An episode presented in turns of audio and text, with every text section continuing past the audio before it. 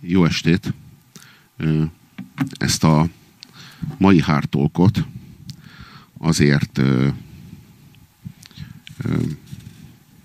rendezzük Várkonyi Gáborral, hogy a, az első igazi önmaga jogán 21. századi nagy dilemmát, nagy ügyet, a 21. század első nagy ügyét, aminek semmi köze a 20. századhoz, hanem a saját ügye a 21. századnak, ezt megvitassuk.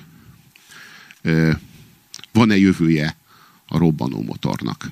Van-e jövője a, a fosszilis energiahordozók égetésének? Jó alapokon van-e a közlekedésünk egy 120 éves technológián? És azt gondolom, hogy ez a, ez a kérdés, ez a, ez a legfontosabb és a legfeszítőbb kérdés a 21. században. És ennek van egy csomó vonatkozása.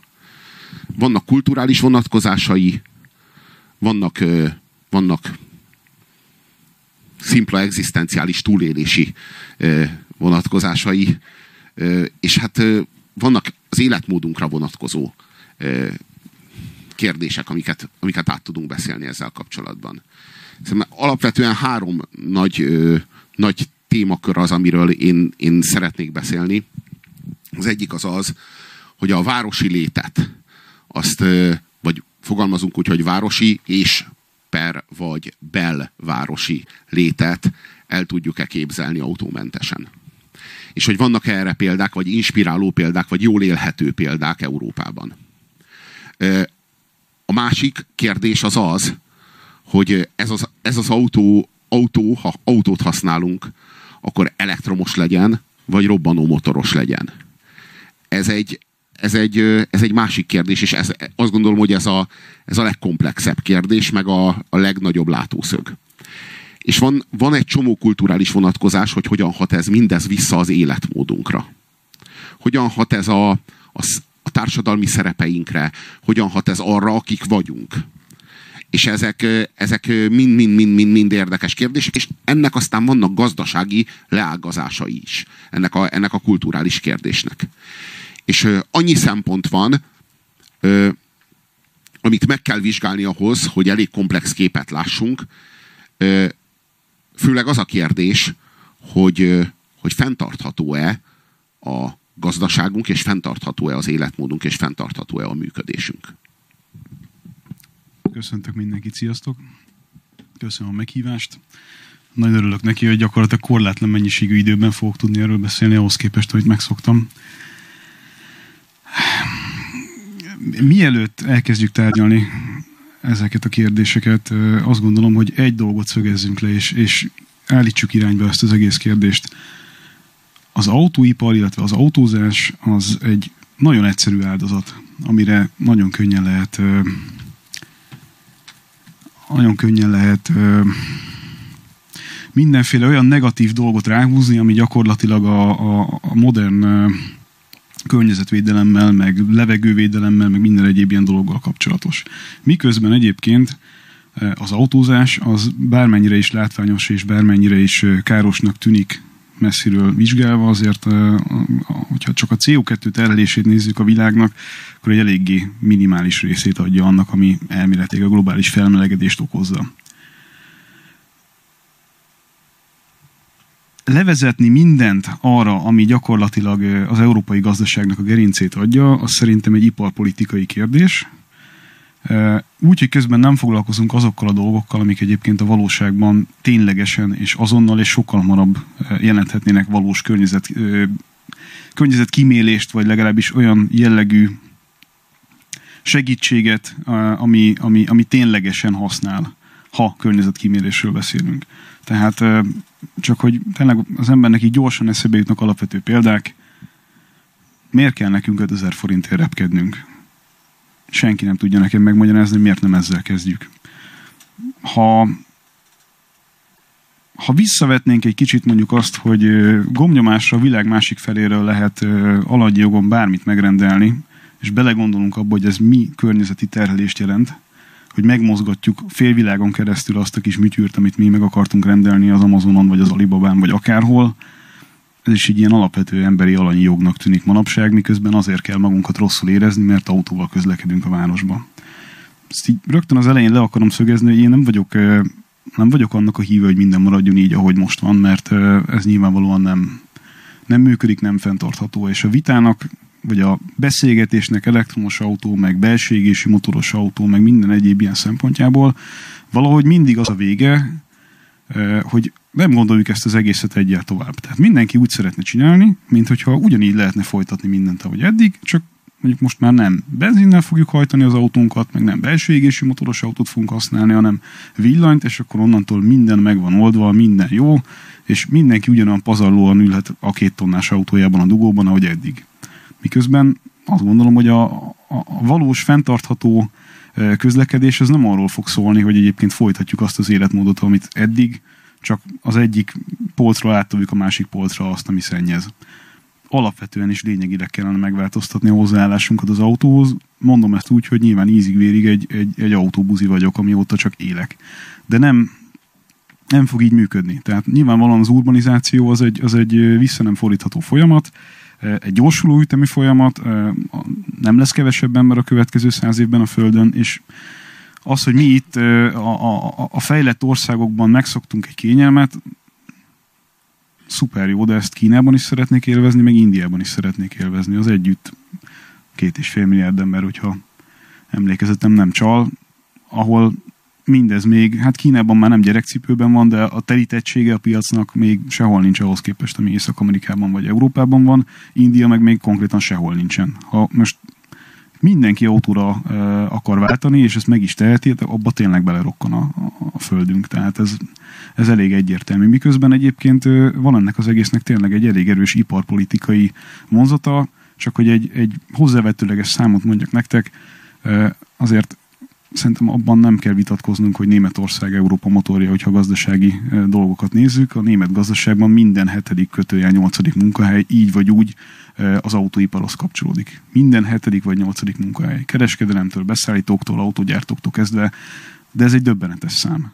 Ha ennek csak a felét, de mondjuk csak a harmadát elveszítjük azért, mert, mert átgondolatlan döntéseket hozunk, vagy hoznak a német politikusok, sajnos ebben minden ugye nehezen tudunk beleszólni, azt, azt egész Európa meg fogja érezni. És miközben itt egyébként folyik a keménykedés politikai vonalon az autógyártók megrendszabályozásával kapcsolatosan, ennek a valós hasznát nagyon minimálisan lehet látni. Tehát megint csak egy megdöbbentő szám, de nagyjából ez ügyben konszenzus van, hogyha holnap holnap vasárnap varázsütésszerűen minden autó, amit láttak az utcán, egyik pillanatra a másikra elektromos autó lenne. Az is, ami eddig robbanómotoros vagy belső égési motoros volt, hogy pontosabban fogalmazunk, tehát minden egyik pillanatra varázsütésszerűen átalakulna elektromos autóvá, akkor a világ CO2 kibocsátása nagyjából 0,4%-kal csökkenne.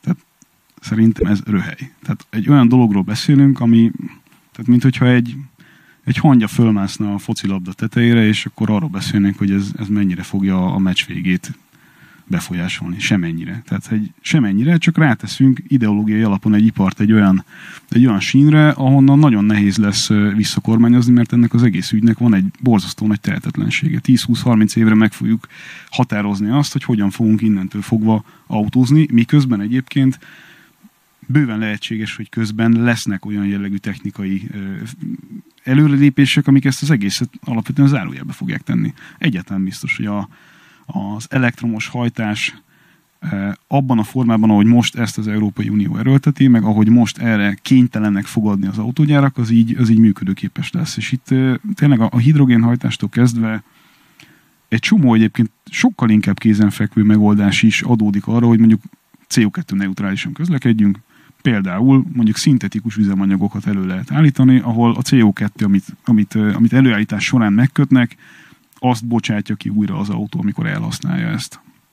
Számos ötlet van, és, és egész egyszerűen úgy néz ki, hogy ideológiai alapon egyetlen egyfajta megoldást hajlandó az Európai Unió elkönyvelni, mint legitim, valós és tényleg környezeti szempontból korrekt dolog, ami így ebben a formában egész egyszerűen nem jön ki. Nem az elektromos autó ellen beszélünk, az ellen beszélek alapvetően nagyon sok fórumon, nagyon sokféleképpen, hogy nem lehet úgy csinálni, hogy A. minden ugyanúgy folytatódik, hogy eddig, B. két és fél tonnás elektromos autókkal közlekedünk egyedül, gondolva arra, hogy ezzel megmentjük a környezetet. Ez a, ez a nagyon rövid felvezetőm, úgy, hogy egyébként a, a, a repülésre, meg a hajózásra sokszor ki fogok térni szerintem a következő másfél-két órában, mert még egy adat, hogy és ezzel így mindig föl lehet kelteni az érdeklődést, tehát egy darab olyan, egy darab olyan hajó, ami nyaralnak a földközi tengeren az arcok, az nagyjából, mivel nehéz olajjal működik, és semmivel nem tisztítják a kibefogógázokat, az nagyjából egy millió modern autó napi károsanyag kibocsátásának felel meg, és ebben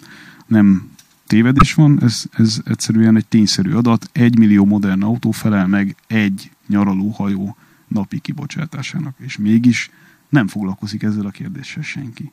Tehát akkor hol van itt a nagy magasztos környezetvédelem?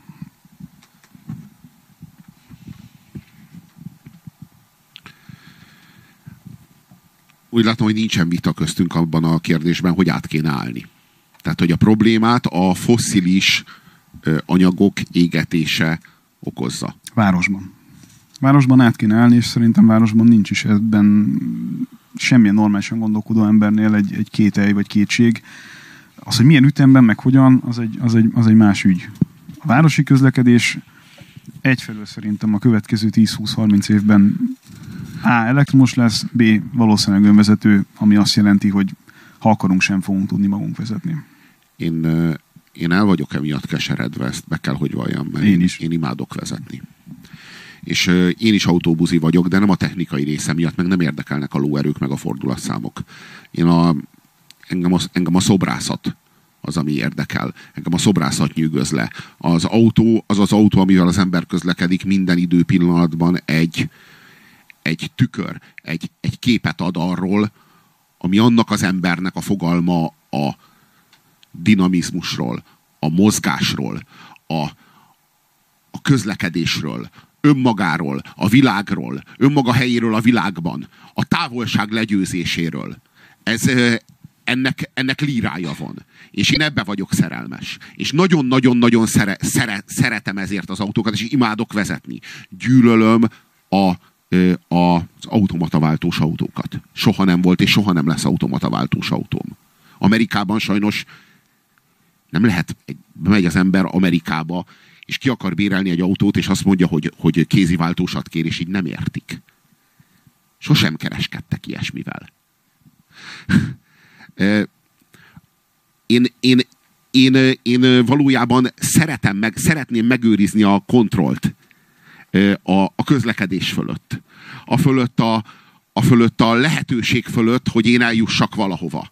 És félek attól a világtól, ahol nem én, nem, nem, nem, nem én, én jutok el valahova, és ezt a kontrollt, ezt át kell adnom, mert szeretek játszani.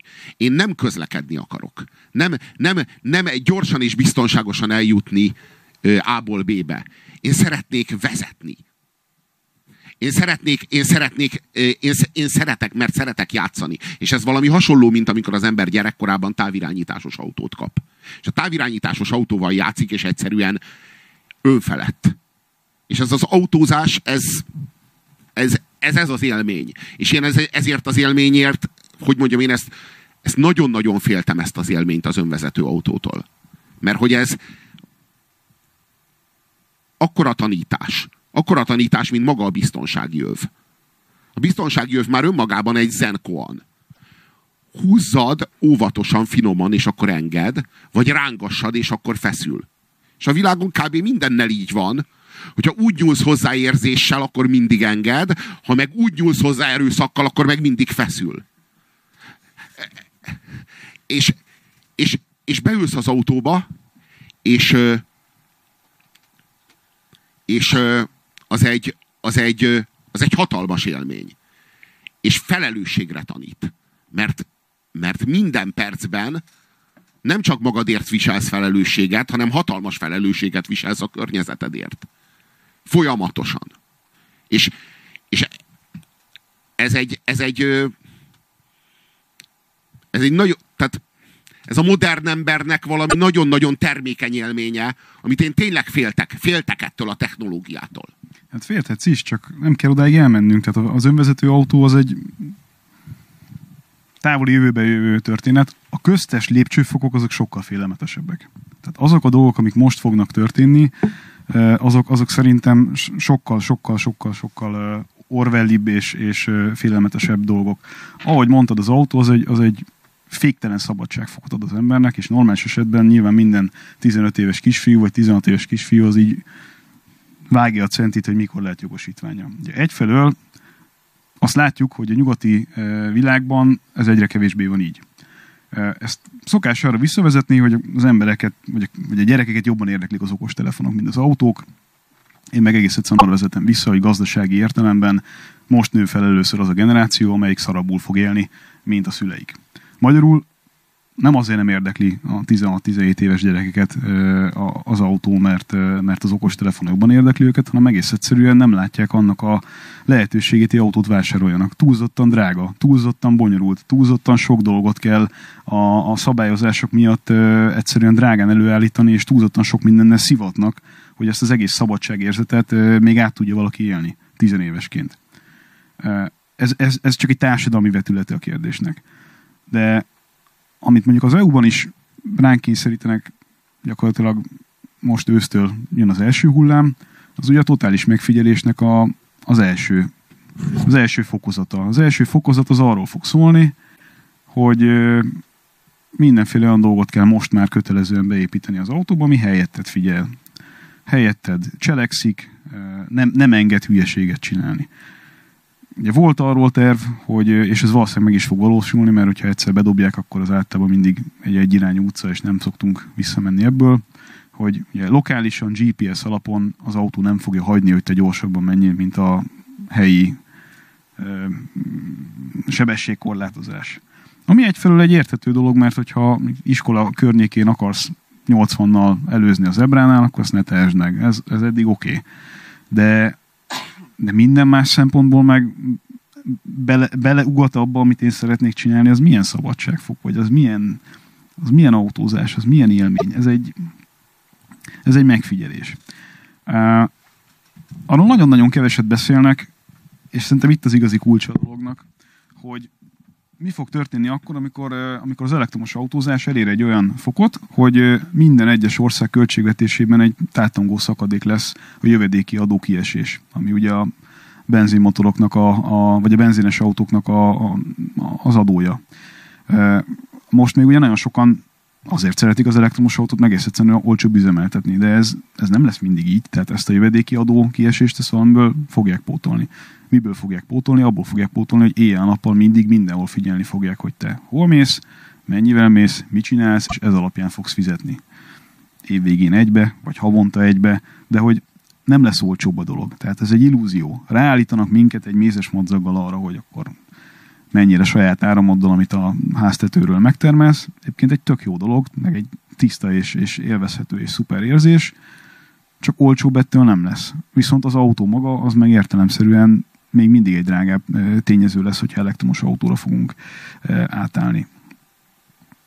És akkor itt van még a közösségi közlekedés, vagy a, vagy a carsharing, ami nyilván egy, egy tényleg szuper dolog városban. Abszolút szuper dolog.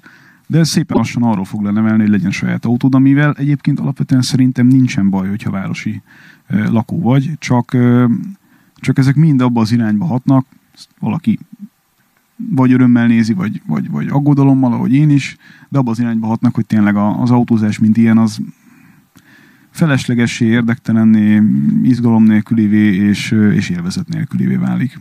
Hogy ennek milyen hatása lesz hosszú távon,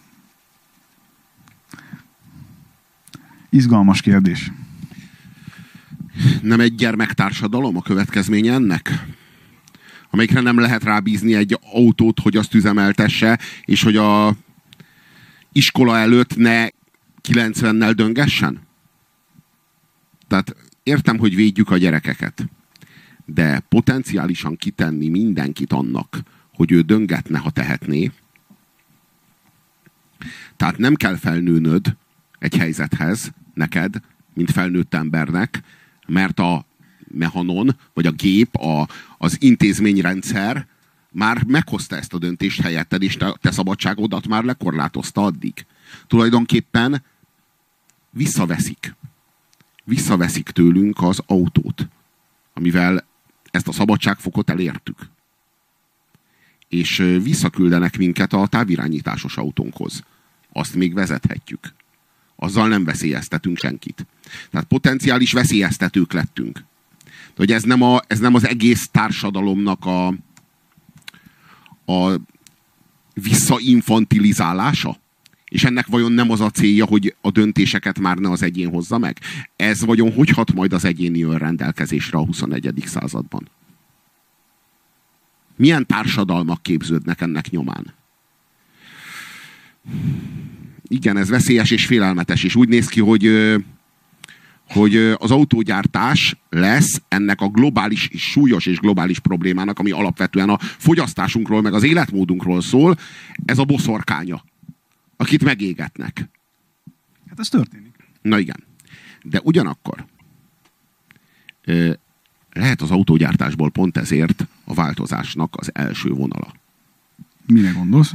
Mondjuk arra gondolok, hogy az, autó, az autógyártók kezében is, a nagy, nagy cégek kezében is ott van ez a hidrogén, ö, ö, folyékony hidrogénnel üzemelő technológia.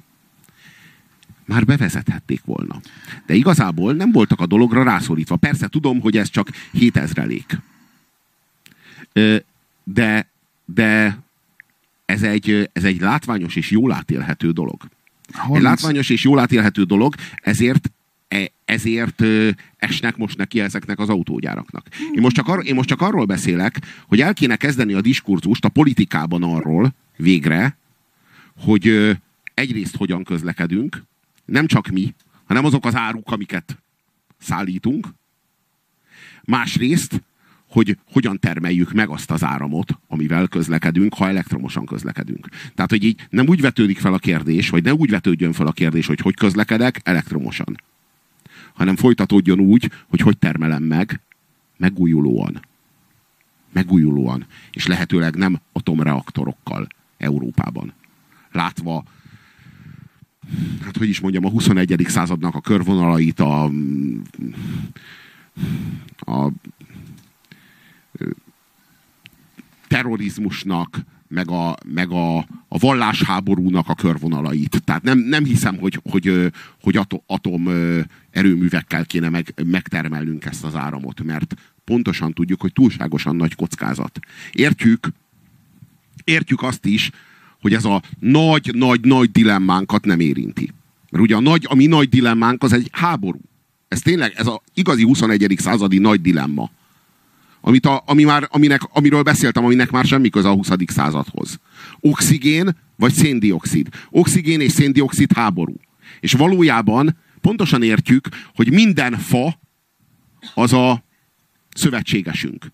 Minden növény, minden zöld terület a szövetségesünk ebben a harcban, és minden olyan gép, ami fosszilis üzemanyagot éget el, az meg a ellenségünk ebben a harcban. Én értem, hogy nem az autózáson, meg az autógyártáson kéne ezt a dolgot elverni.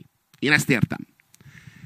De mégiscsak az a képlet, hogy a, a nagy dilemma az az oxigén-széndiokszid viszonya. És hogy nekünk, tehát hogy végzetesen nagy nyerés rá a széndiokszid. És ennek millió jelét olvassuk le most már hogy erről az útról vissza kell fordulni, így vagy úgy. Lehet, hogy most egy boszorkányt égetnek, de jó alkalom arra, hogy beszéljünk a lényegről. Ha érted. Szerintem lépjünk vissza kettőt. Szerintem a, a, a harc, vagy az a dolog, ami ellen meg kell nyernünk az, az a teljesen felesleges energiapazarlás hogy ezt most foszilis üzemanyagok elégetésével elégítjük ki ezt az energiapazarlást, vagy, vagy atomreaktorból képzett árammal, vagy megújuló energiából képzett árammal, teljesen mindegy. A lényeg a pazarlás része. Az a része, hogy egyszerűen alapvető alanyi jognak tekintjük azt, hogy egy két és fél tonnás kalitkában közlekedjünk, alanyi jognak tekintjük azt, hogy repüljünk, alanyjognak tekintjük azt, hogy a világ másik feléről rendeljünk magunknak gyümölcsöt. Tehát ezek azok a dolgok, amikkel szerintem sokkal inkább kéne foglalkozni, csak ezek politikai szempontból egy, egy nem kifizetődő témát jelenítenek meg. Tehát ki fogja azt a politikust megválasztani, aki azt fogja mondani, hogy már pedig mostantól nem fogsz Londonba repülni 20 ezer forintért. Sokkal egyszerűbb azt mondani, hogy szétszivatom az autógyárakat. Megmutatom, mint politikus, hogy keményen elbánunk a csaló autógyárokkal, már pedig innentől fogva nem az lesz, ami eddig. Miközben egyébként, ugye, ha csak a dízel botrány részét nézzük a dolgoknak, ez egy olyan társasjáték volt, amiben mindenki részt vett. A politikusok is pontosan tudták, hogy nem betartható az, amit az autógyárakra rászabtak. Az autógyárak pontosan tudták, hogy hogyan lehet ezt kikerülni. Mindenki egymás tenyerébe csapott, és azt mondta, hogy 5 évente egy eurónormával arrébb, mi teljesítettük azt, hogy fejlesztettük az autókat, azok valamivel zöldebbek lettek, és akkor az így mindenkinek jó. Majd valaki beleköpött a levesbe, hirtelen dízelbotrány lett, hirtelen az autógyárak szépen csöndben kellett, hogy kúszanak a, a politika irányába, és a politika a teljes erejével és a teljes e, akcionizmusával tényleg a, az autógyártást tette meg a boszorkánynak. És most arról van szó, hogy az Európai Unió, meg az európai döntéshozók, azok az autó, európai autógyárakat akarják feláldozni, egy látványos áldozatként a kis Gréta lábához leszolgáltatni, azért, hogy,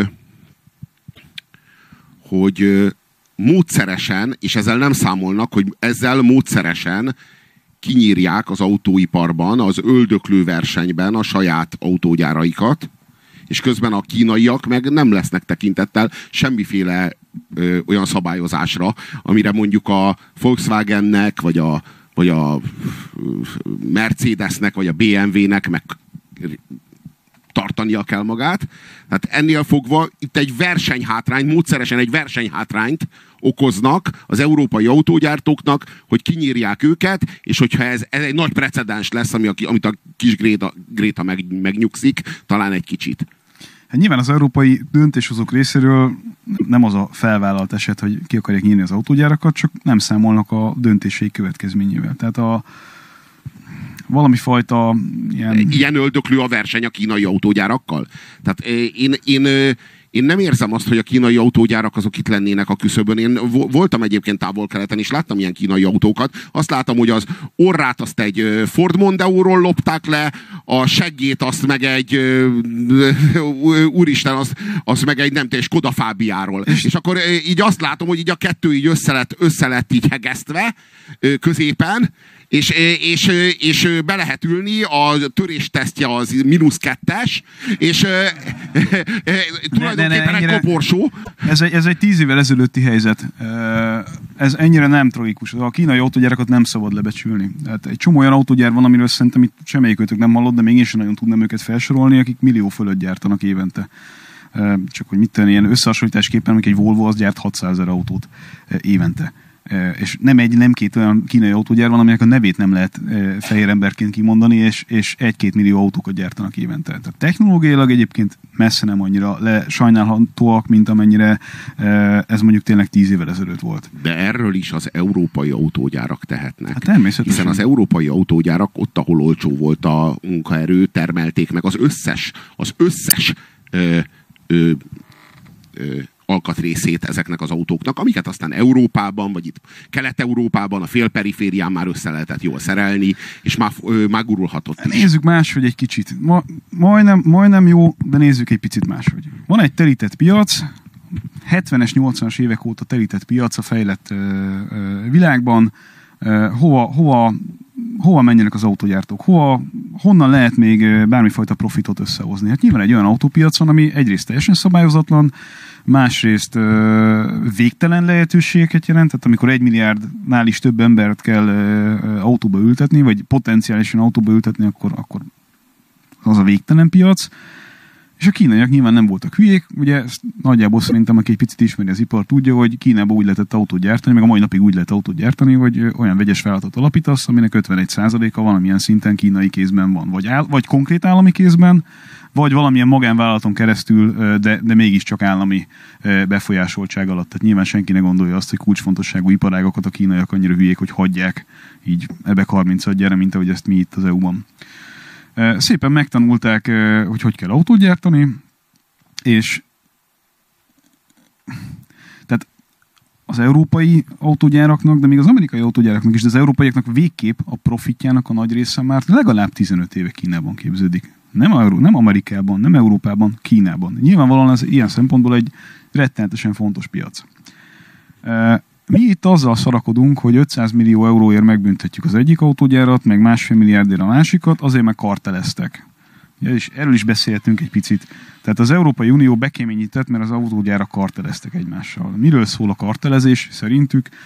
Arról, hogy egyeztettek teljesen lényegtelen alkatrészek közös beszerzéséről és, és nagyjából szabványosításáról. Ami az egyik oldalon tök jó, mert hogyha villanyautókról beszélünk, akkor ugye szabványosítjuk, hogy hogyan kéne tölteni, meg milyen töltővel, meg milyen akkumulátorral, meg ilyenek, de egyébként másik oldalon meg ennyi benye és irgum burgum, és két milliárdra megbüntetünk.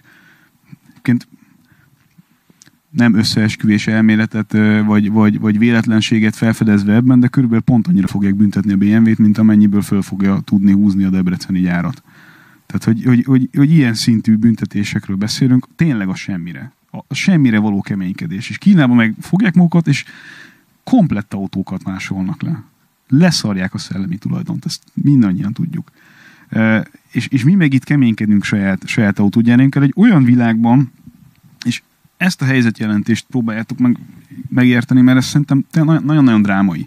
Egy olyan világban, ahol a nagy tech cégek tehát a Google, meg, a, meg az Amazon, meg a, az összes, jáj, tök mindegy, bármelyiket mondhatjuk az Apple-nek az árfolyama, a tőzsdei kapitalizációja, a piaci értéke, az folyamatosan megy fölfelé, miközben a tőzsdei értéke az autógyártásnak folyamatosan megy lefelé.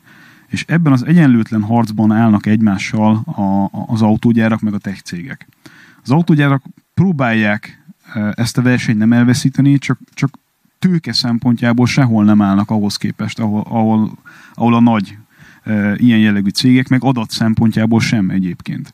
És ennek a vége az lesz, hogy, és ez sajnos elég világosan látható, hogy az autógyártás kompletten, mint iparág, egész egyszerűen a fontossági sorrendben, meg, a, meg, a, meg az ipari rangsorban egyel lejjebb fog ö, ö, kerülni. Tehát nem, tehát eddig ugye mi volt a 120 éves modell, ha már itt a 120 éves technológiáról beszéltünk, lényegét tekintve arról volt szó, hogy, hogy volt egy autógyárnak voltak beszállítói, a beszállítóikkal le egyeztetve fejlesztettek dolgokat, összeállt egy autó néhány tízzer darabból, annak egy részét, egy kisebbik részét gyártotta maga az autógyártó, a többi részét valahonnan megvette, és az volt a legügyesebb autógyártó, aki ezt az egészet a leghatékonyabban, a legköltségkímélőbben, a legértelmesebb gyártásszervezéssel, a legjobb marketinggel a piacra tudta vinni, és lényegében egyszer keresett az autón, amikor eladta. Utána még keresett valamit azon, hogy, hogy hogy a alkatrészeket eladta, meg hogy szervizelte, de lényegében egyszer keresett rajta.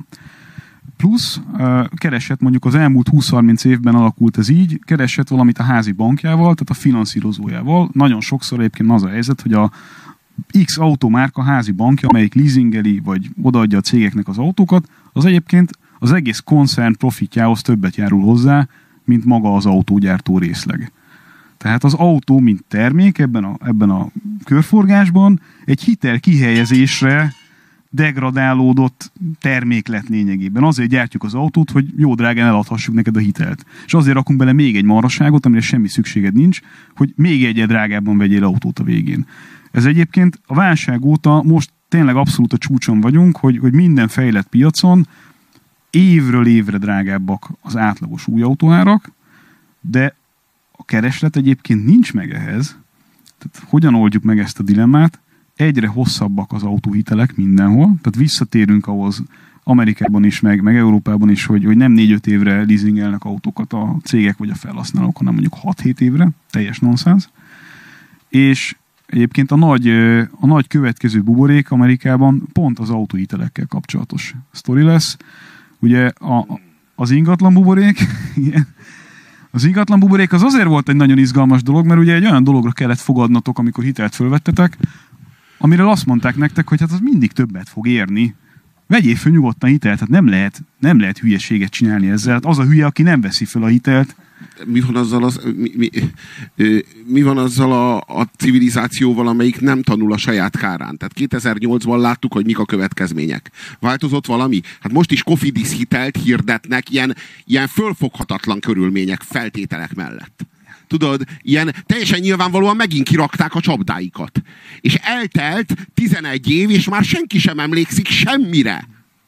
Hanem mindenki azt, azt hiszi, hogy na ezt a lufit viszont végtelenül fogjuk fújni. Ugye ez nem fog kidurranni, és újra megtörténik, és abból se fogunk tanulni semmit. Tehát így mit érez az emberiség? Meg, megérdemli, vagy egyáltalán túl, tényleg túl kéne élnie? És az emberiség egyre inkább érzi a csontvelejében, hogy nem, nem kéne. Tehát, hogy valójában ő érte, ezért a fogyasztóért, ezért, akit már csak a fogyasztói kosara azonosít önmagaként, már nincs értelme túlélni. Nincs értelme legyek én is ennyire pessimista, vagy... Ha tudsz. Vagy én legyek a másik... Egyébként simán, tehát csak én ezt másik oldalról fognám meg. De igen, tehát, hogy fújjuk ugyanazt a hülyeséget tovább, csak az autó az azért egy kicsit veszélyesebb, visszatérve erre a féktelen pessimizmusunkra, mert mert az autó ugye az hónapról napra kevesebbet ér. A hiteled meg ugye konstans vagy rossz esetben, hogyha még devizából is vetted föl, nyilván Amerikában nem, akkor még több is. Ezzel eljutottunk oda most 2019 környékén, vagy 2018-tól volt nagyon durva megfigyelhető ez a folyamat, hogy Amerikában a, a nem fizető autóhitelek aránya az, az közelíti a 20%-ot. A nem fizető az ugye az mindent jelent, tehát nem csak az, hogy egyáltalán nem fizetik, hanem azt is, hogy mondjuk késlekedve fizetik, vagy hogy, hogy érezhetően problémái vannak a hitelfelvevőnek. Egy ilyen környezetben ugye nagyon nagy növekedésre nem nagyon lehet számítani. Tehát, hogyha e, durván mondva minden ötödik ember, vagy minden ötödik hitelfelvevőnek gondot okoz az autóhitelének a, a törlesztése, akkor A vagy szerencsénk van, és a végén csak kinyögi valahogy, de nem fogja magát még egyszer ugyanebben a helyzetbe hozni, jó esetben, vagy eltelik tíz év, és, és kezdi előről, nem lehet tudni. B, hogy, hogy a, a Globus másik oldalára nézzünk, fogalmunk nincsen arról, hogy Kínában egyébként ugyanez mit jelent. Nem, nem látjuk nem látjuk a kínai bankoknak a, a, a hitel problémáit. Nem látjuk, hogy az a növekedés, ami, ami Kínában megtörtént autópiaci szempontból, ha valaki nem tudja, annak fontos tudnia, hogy egyébként Kína a világ legnagyobb autópiaca már elég régóta. Tehát sokkal nagyobb, mint az Egyesült Államok, vagy észak-amerikai piac és, és, és Európa. És ott nem tudjuk például ugyanezeket a számokat, mert ezekről igazából nincsenek adatok. De azt tudjuk, hogy egyébként a kínai autógyárak rapid módon nőnek, és rapid módon kapitalizálódnak. Csak hogy Ugye két konkrét példát mondjuk, ami az európaiakat érinti, ugye több mint kilenc éve vették meg a, a Volvo-t. Ezt ér, tehát azt még pont érdemes tudni, hogy, hogy, hogy Kína mennyivel, vagy a kínai tulajdonos mennyire ügyesebben nyúlt a Volvohoz, mint bármelyik korábbi tulajdonosa. Ez egy, ez egy abszolút növekedési pályán lévő ö, márka. És egyébként egyik napról a másikra egy, ö, egy viszonylag csúnya piaci manőveren keresztül, de bevásárolta magát közel 10%-ban a Daimler koncernbe ez, hogy, hogy ennek a súlyát értsétek, ez azt jelenti, hogy van egy emberük a felügyelőbizottságban. Aki a felügyelőbizottságban van, az minden technológiához, minden riporthoz, minden tudáshoz hozzájut. Ez ennyire egyszerű, srácok. Tehát ez ennél, ez ennél nem bonyolultabb dolog. Megvan a pénzük, megvan az akaratuk, megvan a növekedési potenciáljuk, és, és egy olyan pályára terelték a versenyt, amiben az európai autógyártók azért nem voltak spílerek, mert egész egyszerűen nem volt értelme a dolognak. Tehát lehet ezt ide-oda jobbra-balra hajlítgatni, hogy az elektromos autó meg a nem tudom mi, és akkor miért nem investáltak, meg elaludtak, meg egyebek. Nem. Tehát a, egy autógyártónak a nap végén profitot kell csinálnia. Ez ennyire egyszerű. Nem világot megváltania, nem ideológia szerint mennie, profitot kell teremtenie. Profitot meg ugye azzal lehet teremteni, hogy kielégítjük a vásárlóigényeket. A vásárlóigények meg nem elektromos autózásról szóltak az elmúlt időszakban, hanem arról szóltak, hogy üljünk nyomorult terepjárókban, amelyek minél nagyobbak, minél nehezebbek, minél erősebbek, és ezért hajlandóak az emberek fizetni, per hitelt felvenni. Most meg arra akarjuk őket ránevelni, hogy az eddigi gyors, kényelmes, nagy, három perc alatt ezer kilométernyi hatótávot ö, ö, föltölthető autóból üljenek egy még drágább, lassabb, nehezebben használható, de legalább környezetkímélőnek mondott alternatívába, miközben arról egyébként senki nem beszél, hogy az egésznek pont nem ez lenne az értelme. Aki akar, vegyen nagy autót, rendben van, de csökkentsünk súlyt. Csináljunk kisebb, városi használatra alkalmasabb autókat. Ebből nem lehet megélni, nem is erőlteti senki. E, jön a jön a, a messiás Elon Musk személyében a személyi kultusznak a szerintem a, a, a példája a 21. században. Tehát egy figura, aki mindig csak ígér, de semmit nem tart be ebből. E, mindent, mindent elhisznek neki, nem tud olyat mondani, ami, ami, ami akkora hülyeség lenne, hogy ne hinné el valaki és elmagyarázza a világnak azt, hogy azzal lehet megmenteni a bolygónkat, hogy két és fél tonnás 4-500 lóerős autóba ülteti át az embereket. Szerintem ez, ez egyszerűen marketing szempontból példátlanul zseniális, és, egy, és együtt ezzel végtelenül szomorú is, hogy ezt elhisszük. E, és hogy az Európai Unióról visszakanyarodjunk egy fél pillanatra, és hogy az egésznek az álságos mi volt, tehát e, még egy-két adattal alátámasztom nektek. Ugye ez a CO2 kvóta nevű dolog, ez arról szól, hogy, hogy egy pár éven belül ugye mindenkinek a CO2 kibocsátását drasztikusan csökkentenie kell. Olyannyira drasztikusan, hogy azt nem lehet elektromos hajtás, vagy részben elektromos hajtás nélkül elérni. Tehát egyszerűen belső égési motorral nem fogja tudni teljesíteni semmelyik autógyártó sem azt a, azt a célkütőzést, amit az, EU, amit az EU elvár az autógyártóktól. Amennyiben nem teljesítik, akkor körülbelül olyan büntetéseket kell fizetni, ami nem egy, hanem nagyságrendek két évnyi profitjuknak felel meg.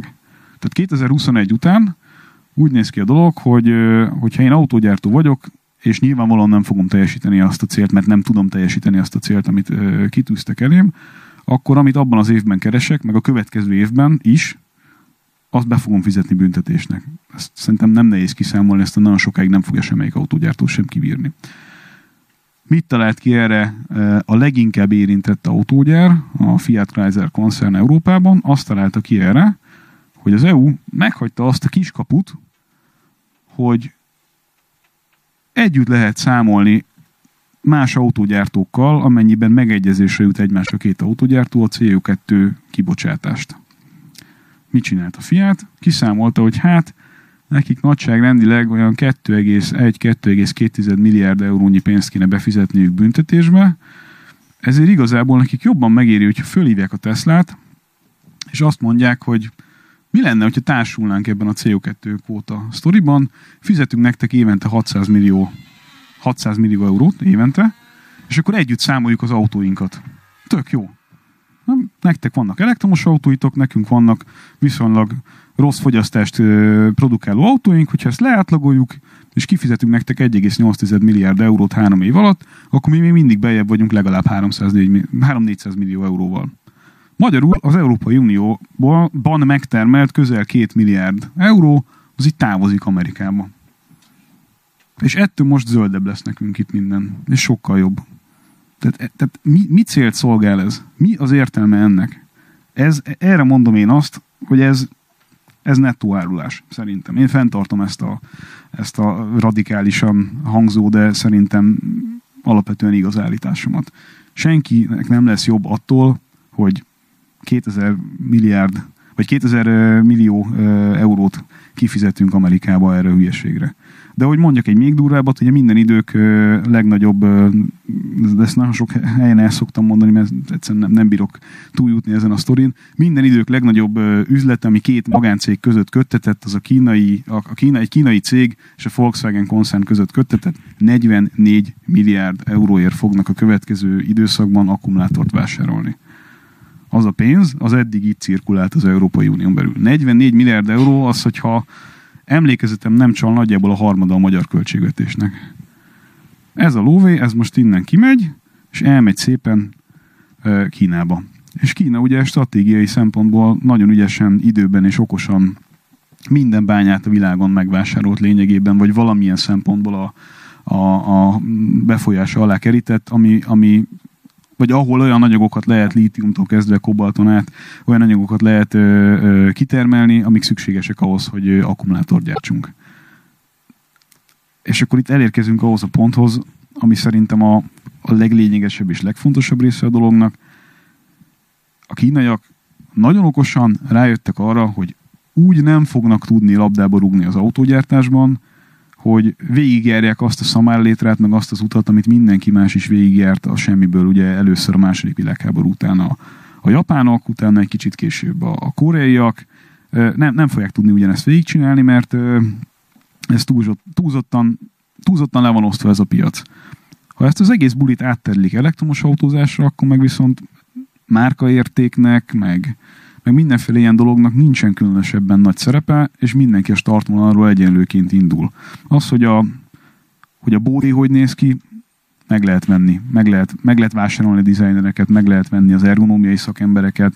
Nyilván történelmet nem lehet hozzávenni, de, de, de lényegtelen. Viszont az elektromos autózással az az előnye, ami Európának van ebben a dologban, az egyik pillanatra másikra semmisé válik. És nyilvánvalóan ezért tereli ebbe az irányba Kína az autózást. Tehát hagytak minket ott egy ideig pénzt keresni, majd most fogják és ellenünk fordítják ezt a fegyvert, ami szerintem a kínai gondolkodásból, meg, meg, meg gazdasági kínai gazdasági patriotizmusból nézve egy teljesen logikus lépés, nekünk nem kéne hagynunk, de mégis hagyjuk.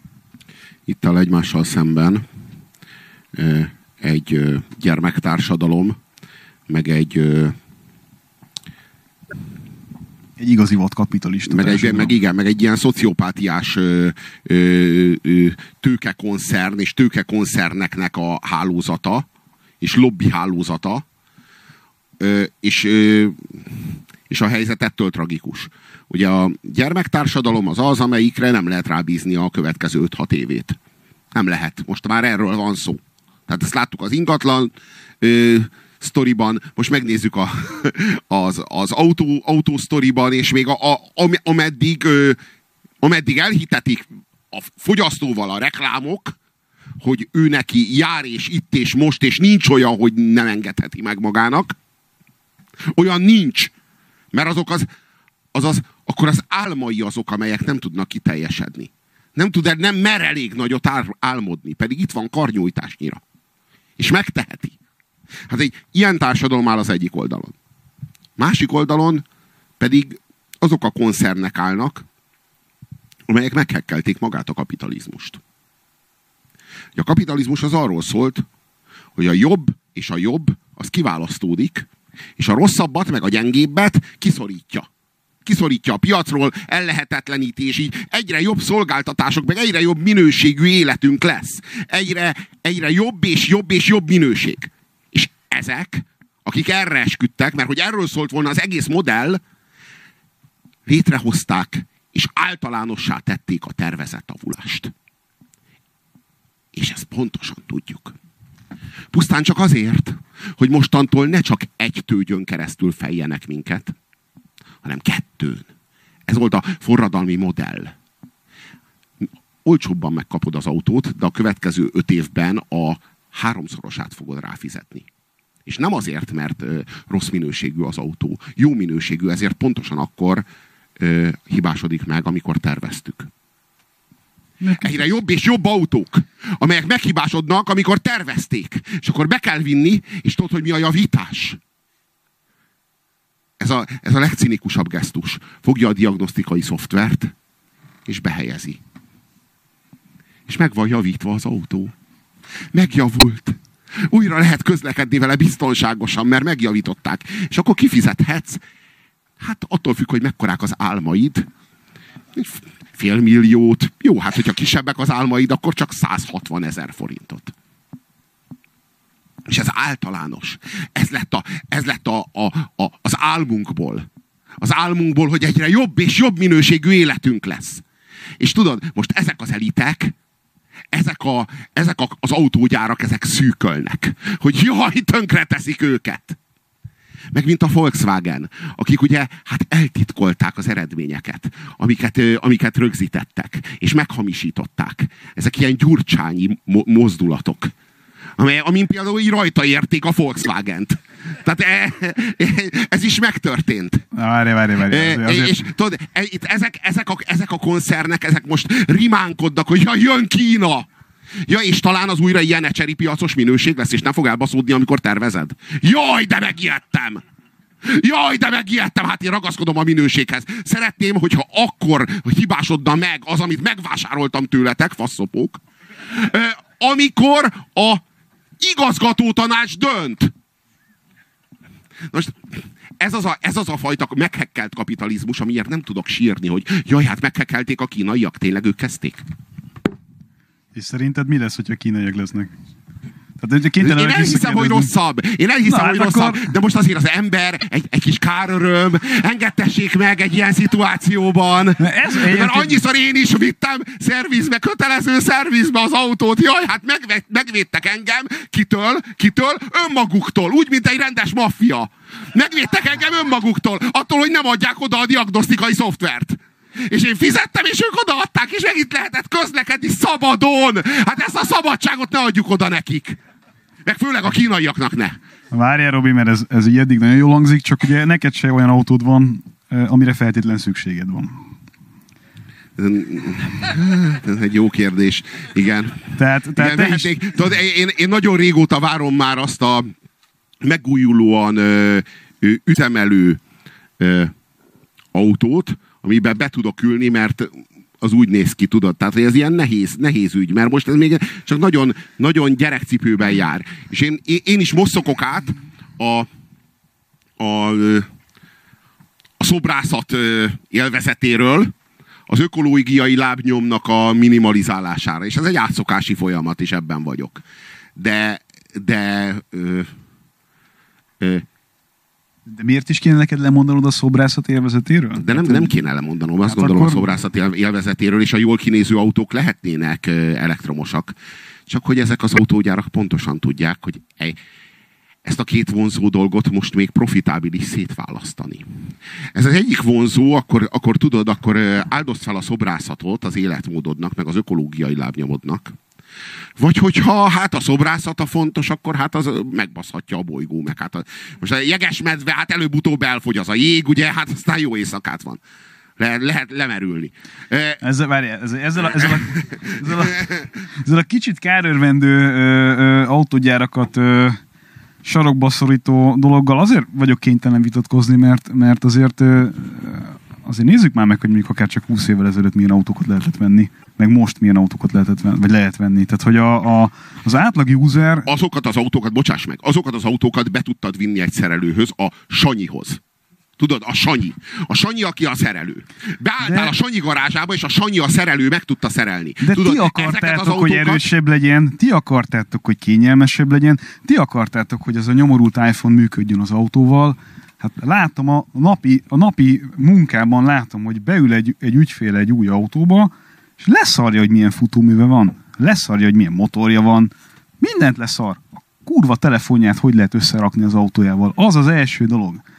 Tehát, tehát ez, tehát persze, hogy nem lehet a Sanyinak a telefon szoftverét meghekkelni a navigáción keresztül az autóban, mert nem ezt akarjuk. Azt akarjuk, hogy az autó legyen hangtalan, az autó legyen gyors, minden mellé ne, ne fogyasszon semmit, legyen nagy, de az nagyon fontos, legyen SUV, tehát, és tehát... ezeket tényleg, várja, ezeket tényleg mi akarjuk? Vagy nem arról van szó, hogy ők legyártják nekünk a vágyakat, hogy mi ezeket akarjuk?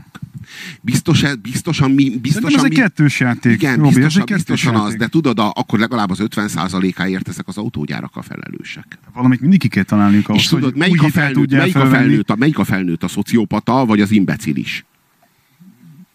Hát, ez mind egy jó kettő, kérdés, tudod, a tömeg az imbecilis. Mind a kettő az, az így mindent azonnal. A, mind a kettő, de én azt gondolom, hogy hogy, hogy mondjam, van az a mondás, hogy a népet nem lehet leváltani. Tudod, hát az a volkswagen meg le lehet. Hát igen.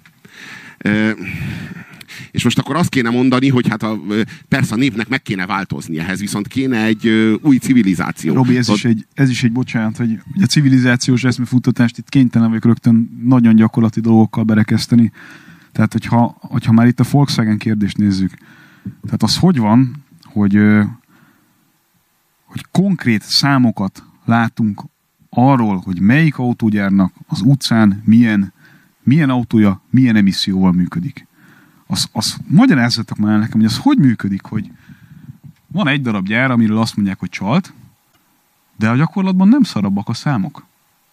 A gyakorlatban azok az autók, amiket ők legyártottak, hogyha az utcán független laboratóriumi ö, tesztekkel megnézzük, hogy mi jön ki a nyomorult kipufogó végén, akkor annak az autógyártónak legrosszabb esetben középmezőnyben vannak a valós emissziós értékei a többi autóhoz képest. Akkor a többiek nem csaltak. Ez hogy van? Mert számomra ezt még senki nem tudta logikusan elmagyarázni, ellenben rettenetesen sok egyéb autógyárról kiderült, köztük amerikairól is, hogy egyébként ugyanúgy, ugyanúgy csaltak. Ja, hogy a németekről ja, inkább derült ki, meg hamarabb derült ki. Hát ez többek között azzal hozható összefüggésbe, hogy a németek sikeresebbek ebben a buliban. Meg nagyobb autókat gyártanak, meg erősebb autókat gyártanak, tehát nyilván nekik nagyobb problémájuk volt ezzel a dologgal, de hát a vásárlók meg ezt akarták. De amikor, amikor látom, hogy egy Renault-nak, vagy egy Fiat Chrysler koncern által legyártott autónak, vagy bármi másnak, a gyakorlati, valós, nem autógyártók által, autógyártók által közölt, hanem ténylegesen függetlenül nem ért emisszió egyébként konkrétan szarabbak, mint bármelyik Volkswagennek, hát akkor csak felvetődik a kérdés, hogy az egyik csalt, a másik nem csalt, mégis rosszabb, akkor vagy a mérés rossz, vagy mindenki csalt. De nem arról van szó, hogy abban a világban, amikor a Sanyi meg tudta szerelni az autódat, nem lehetett csalni.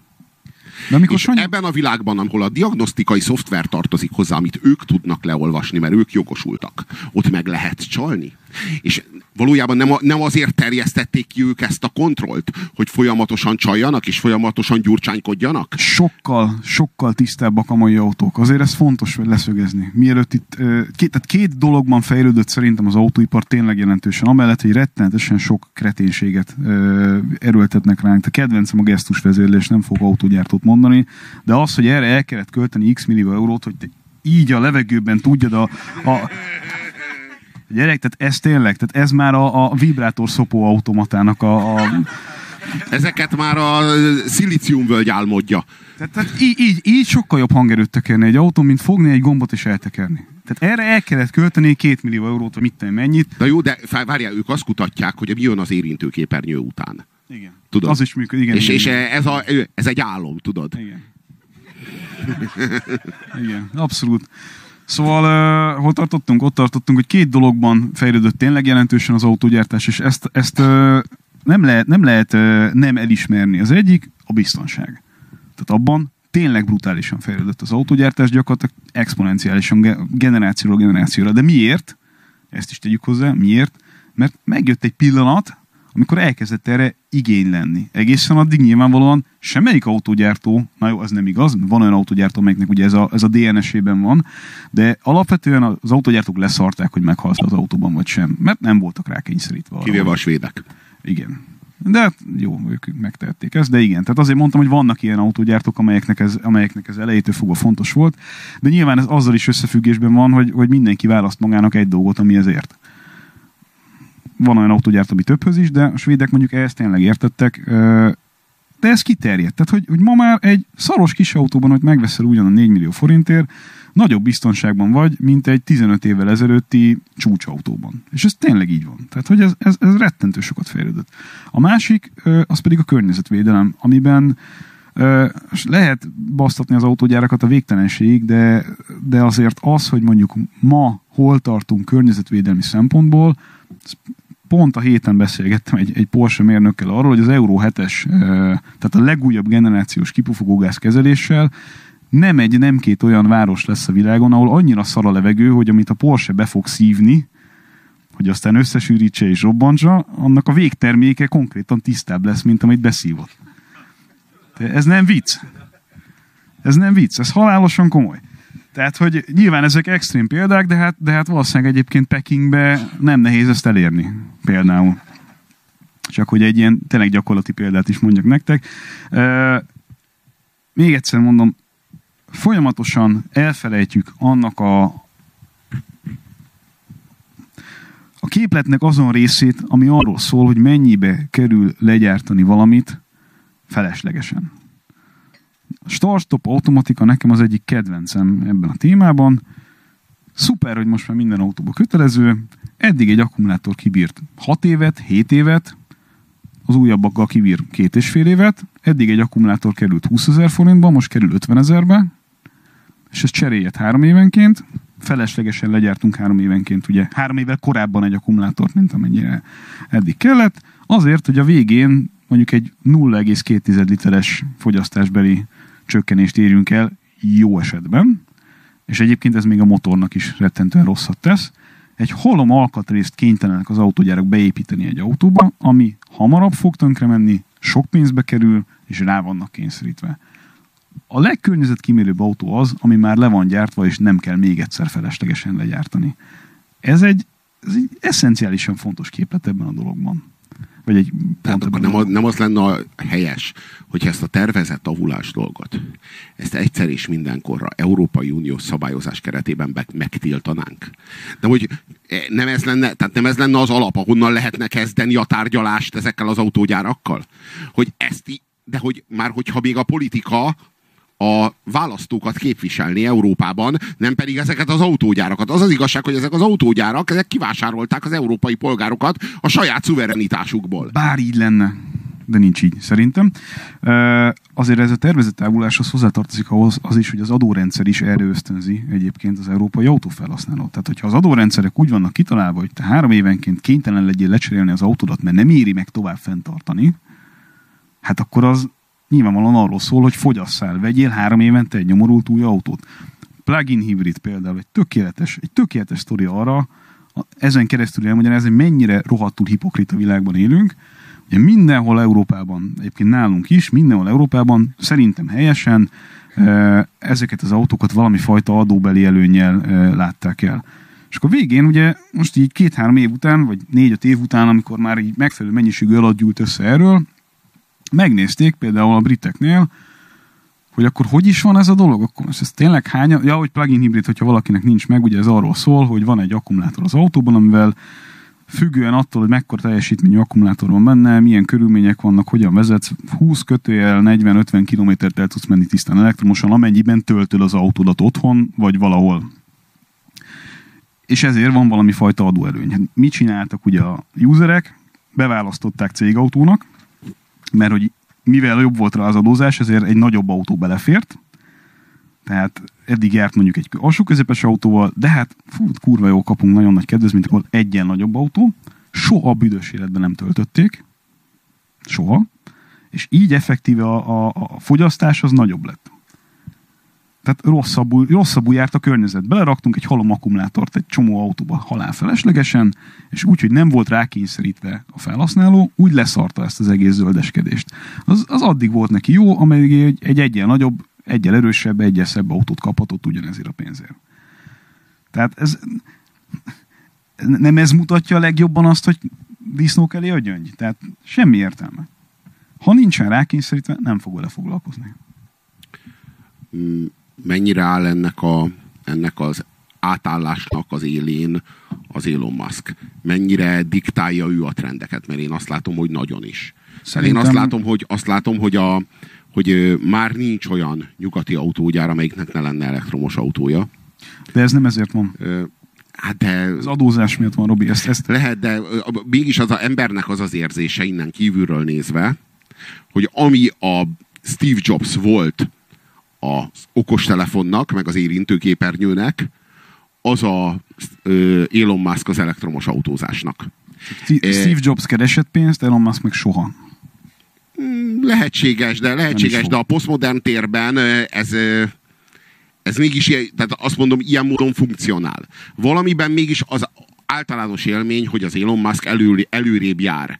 Ebben, a, ebben az elektromos autózásban előrébb jár, mint az összes nagy globális autógyártó koncern a maga elektromos autójával. Tehát diktál egy átállást. Akárhogy is, diktál egy átállást, és hogy alig ha tartanának itt az európai autógyárak, hogyha ez nem lenne. Tehát arról van szó, hogy ha veszel egy Tesla autót, azt egyszer otthon föltöltöd, azzal nagyobb távot tudsz utazni, nagyobb sebességgel, nagyobb erővel, nagyobb élménnyel, minden szempontból 21. századi élménnyel, vagy űrélménnyel, mint hogyha, mint hogyha bármelyik autógyár nagy, nagy, nagy, nagy, nagy, történelmi, nagy, írdatlan, elképesztő tőkéből működő autógyártó koncernek az elektromos autóját Nem, vásárolnád meg. Ideértve a BMW-nek, a, a, a, a, az, a elektromos versenyautóját. Ha beleülsz egy Teslába, és utána beleülsz egy rendes autóba, akkor azért egyrészt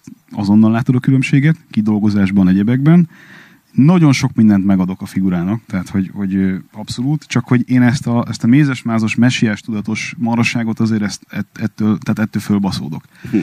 Ezt, ezt, nem, ezt nem tudom máshogy mondani. Tehát figurának volt egy ötlete. Csináljunk autót. Fú, hát hagyományos autógyártás az eléggé leosztott felület, körülbelül kínai effektus.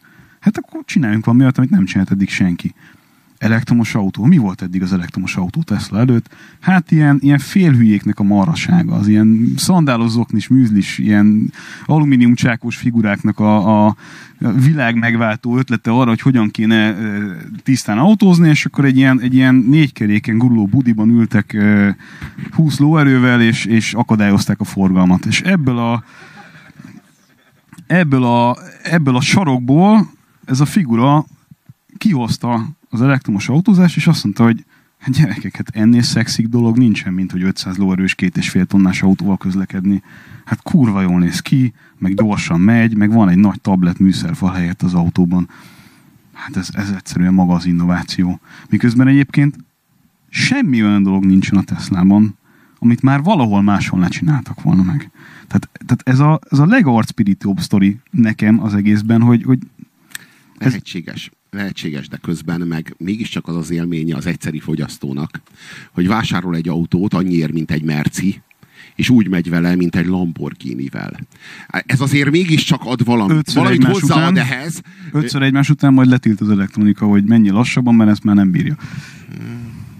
De tudod, már, tehát, tudod azért a, a, mindig is az volt az élménynek a lényege, tudod, a gázpedál, amire így rálépsz, és, az, és a, de Robi, akkor ez mit az autó, elkezd, az autó elkezd gyorsulni. De Robi, és Robi. az igazság az, hogy az egész robbanó motor a maga ö, 120 évével ezt az élményt, amit a Teslába ülve átélsz gyorsulásban, meg, meg hogy mondjam, pedálmozgás dinamikában ezt nem tudta megadni. Tehát, hogy így ezt is közben azért ezt is meg tudta adni, csak sokkal nagyobb költségekkel. És me, igen, igen, igen, és mennyiért és kiknek. Tudod, ez, ez azért mégiscsak valami, tudod, valami, ami mutatja azt, vagy jelzi azt, hogy a robbanó motornak, ennek az Otto, motornak, tudod, ennek megvannak a korlátai. És hogy ezeket a korlátokat, ja, hogyha, hogyha, hogyha motiválva lettek volna ezek nélkül. az autógyártók, akik privilegizálták a közlekedést, privilegizálták az A-ból B-be eljutást,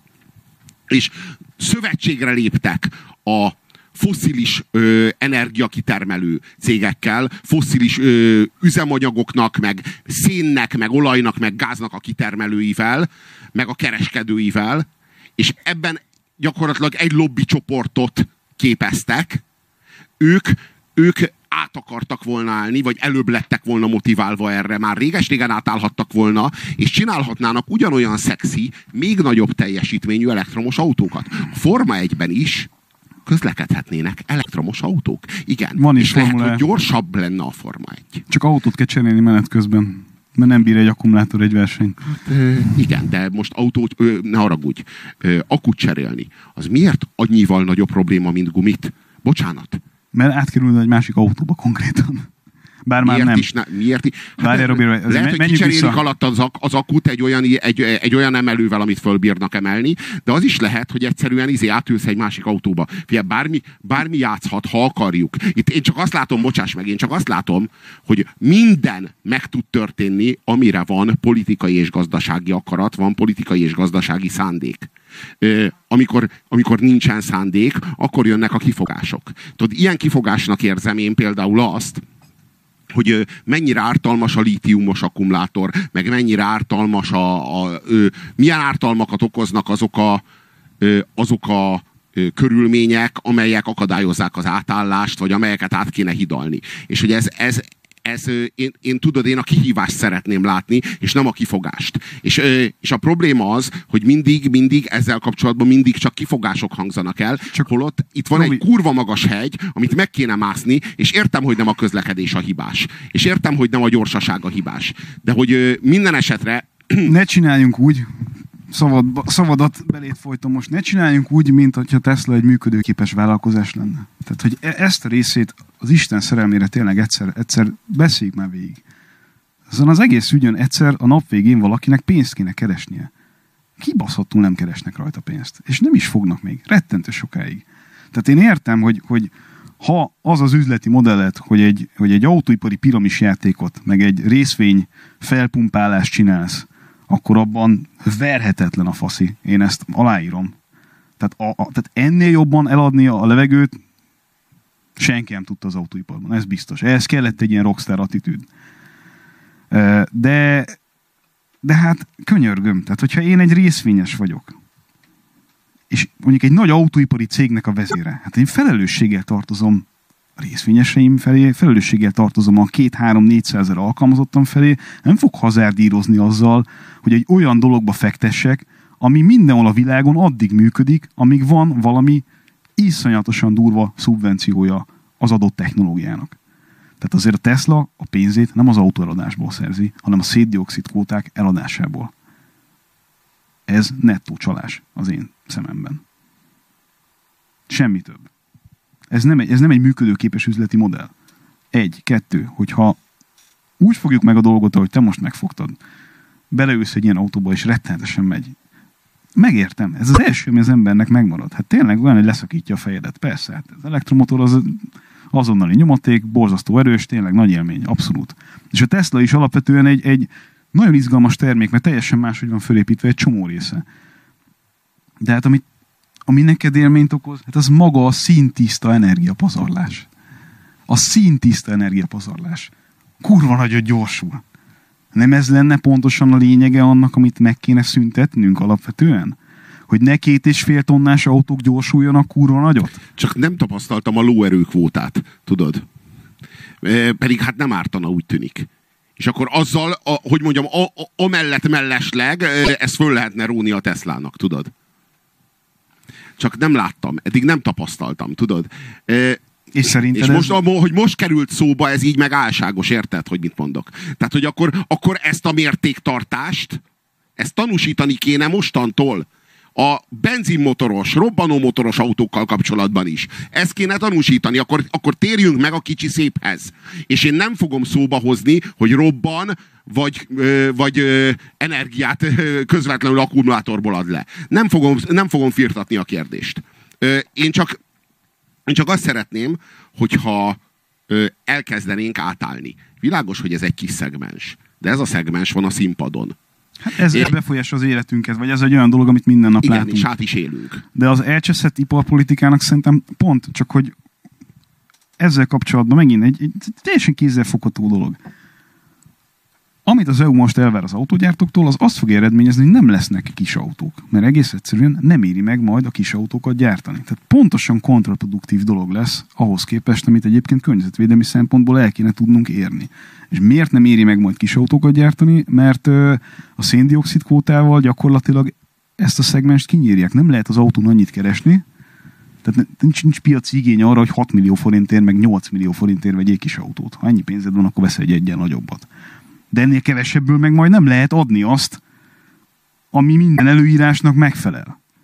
Tehát az eddigi viszonylag környezettudatos, kicsi, könnyű, egy tonnás, egyszerű belső égési motorral gyártott autók ki fognak szorulni. Mit érünk el ezzel? Szerintem nem azt, hogy alapvetően a, a, a környezeti lábnyomunk CO2-től kezdve gyártási költségekkel mindennel együtt kevesebb lesz. Nem ezt érjük el vele. Azt érjük el vele, hogy tolunk egy olyan agendát, ami tekintet nélkül van a, a, a harci veszteségekre, mert akkor a végén majd egy szebb világra fogunk ébredni. És ugye környezetvédelemnek, meg biztonsági kérdéseknek nem lehet ellent mondani, tehát az nem egy olyan, az nem egy vitatény, az, az nem egy olyan dolog, ami nem egy kifizetődő dolog egy politikai eh, aktornak eh, egy olyan vitába belemenni, vagy egy olyan beszélgetést kezdeményezni, ahol relativizáljuk a biztonságot, vagy relativizáljuk a környezetvédelmet, mert ez az a, az a szent tehén, amihez senki nem mer hozzányúlni. Senki nem meri még csak megkérdőjelezni sem. Senki nem meri azt mondani, hogy hol állnak bizonyos intézkedések arányban a hasznosságukkal. De, de azt a kérdést azért csak föl lehet tenni, hogy a nagyobb lóerő, meg a nagyobb teljesítmény, a pazarlás és a fölösleges ö, háromszoros, harmincszoros, háromszázszoros ö, erő, amit beleraksz abba az autóba. Vagy technológia, amit beleraksz abba az autóba, hogy ez fölösleges, hogy ez már nem minket szolgál valójában, hanem itt arról van szó, hogy tudod, az intézményrendszer lenni akar. Csak úgy, mint Kafka Per című kisregényében. Ugye van, a, van, a, van az intézményrendszer, ez a hatalmas nagy bíróság, ez a hatalmas nagy per, ami zajlik, és ez, ezt nem akarja senki, egyetlen résztvevő sem. Ez lenni akar és növekedni akar, és egyre nagyobb akar lenni. És ezért kell az autónknak egyre gyorsabbnak, kényelmesebbnek, biztonságosabbnak, egyre, egyre inkább ö, komfortosnak, egyre, tudod, ez, ez, ez differenciálódni akar, pedig már réges-réges-régen túljárunk az optimumon. De ez elismerhetetlen, mert napi profit kényszerben vagyunk, és aki ezt elismeri, az ö, szembe megy a marketing osztályjal. A marketing osztályjal pedig nem lehet szembe menni ebben a világban. És amíg nem lehet szembe menni, addig a szakadék széle felé rohanunk és egyre gyorsulunk. És ezt mindenki tudja. De a vásárló igényekkel sem Elismerhetetlen. Hát de, de, ezek, vás, de ezek a vásárló igények, vagy a marketing igények. Várjál, te, ki, ki generálja? Biztos, hogy ez a, úgy, értem, hogy úgy, úgy narráljuk, hogy ezek a vásárlók igényei. De ezek a, tényleg az ő szerves igényeik, vagy ezeket legyártják? Hogy rajta tartsák a társadalmat módszeresen ezen a pályán. Mert ezzel relatíve növekszik a, profitjuk, hát és tudod, minden mindig... résztvevő azt mondja, hogy azért csinálja ezt az egészet, hogy a gyerekének jobb, jobb élete legyen, mint neki volt. És minden lépéssel és minden mozdulattal, amit tesz, azt éri el, hogy rosszabb legyen, sőt, ne legyen. És ezt e, még el is lehet magyarázni neki, és egy könycsepet még el is, el is morzsol, de semmi lehetősége nincsen ezen változtatni. Ja, megpróbál változtatni, másnap kibasszák. De lehet, hogy a következő hónapban. Tehát, hogy valójában, és akárki, még hogyha, még hogyha cégtulajdonos, akkor se teheti meg, mert tönkre megy a cége. Vagy eladják, eladja, kiszáll belőle, és akkor ugyanígy működteti valaki más tovább. Tehát, a, hogy ezen itt valójában már nem lehet változtatni.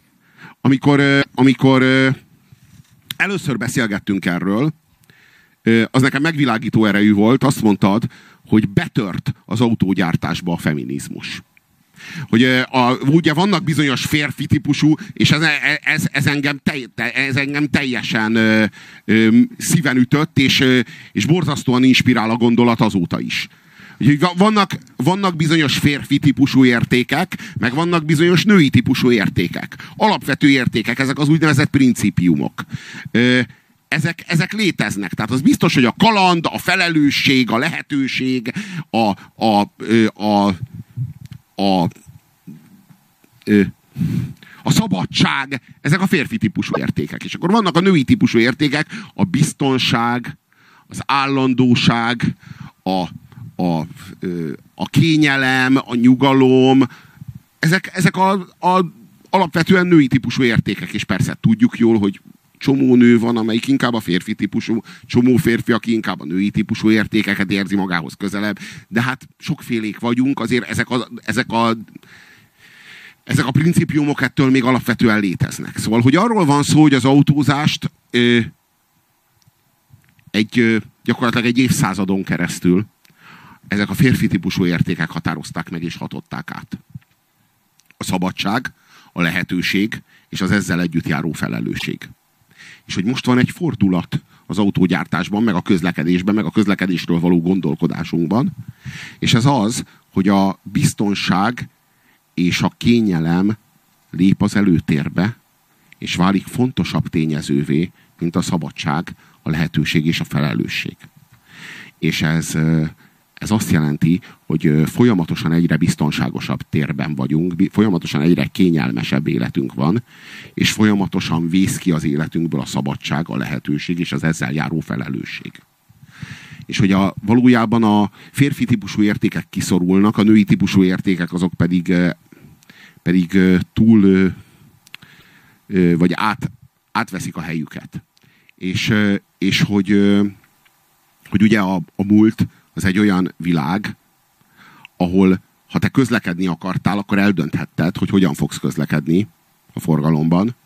Sofőr leszel, vagy utas. A jövő az az, hogy mindenki utas.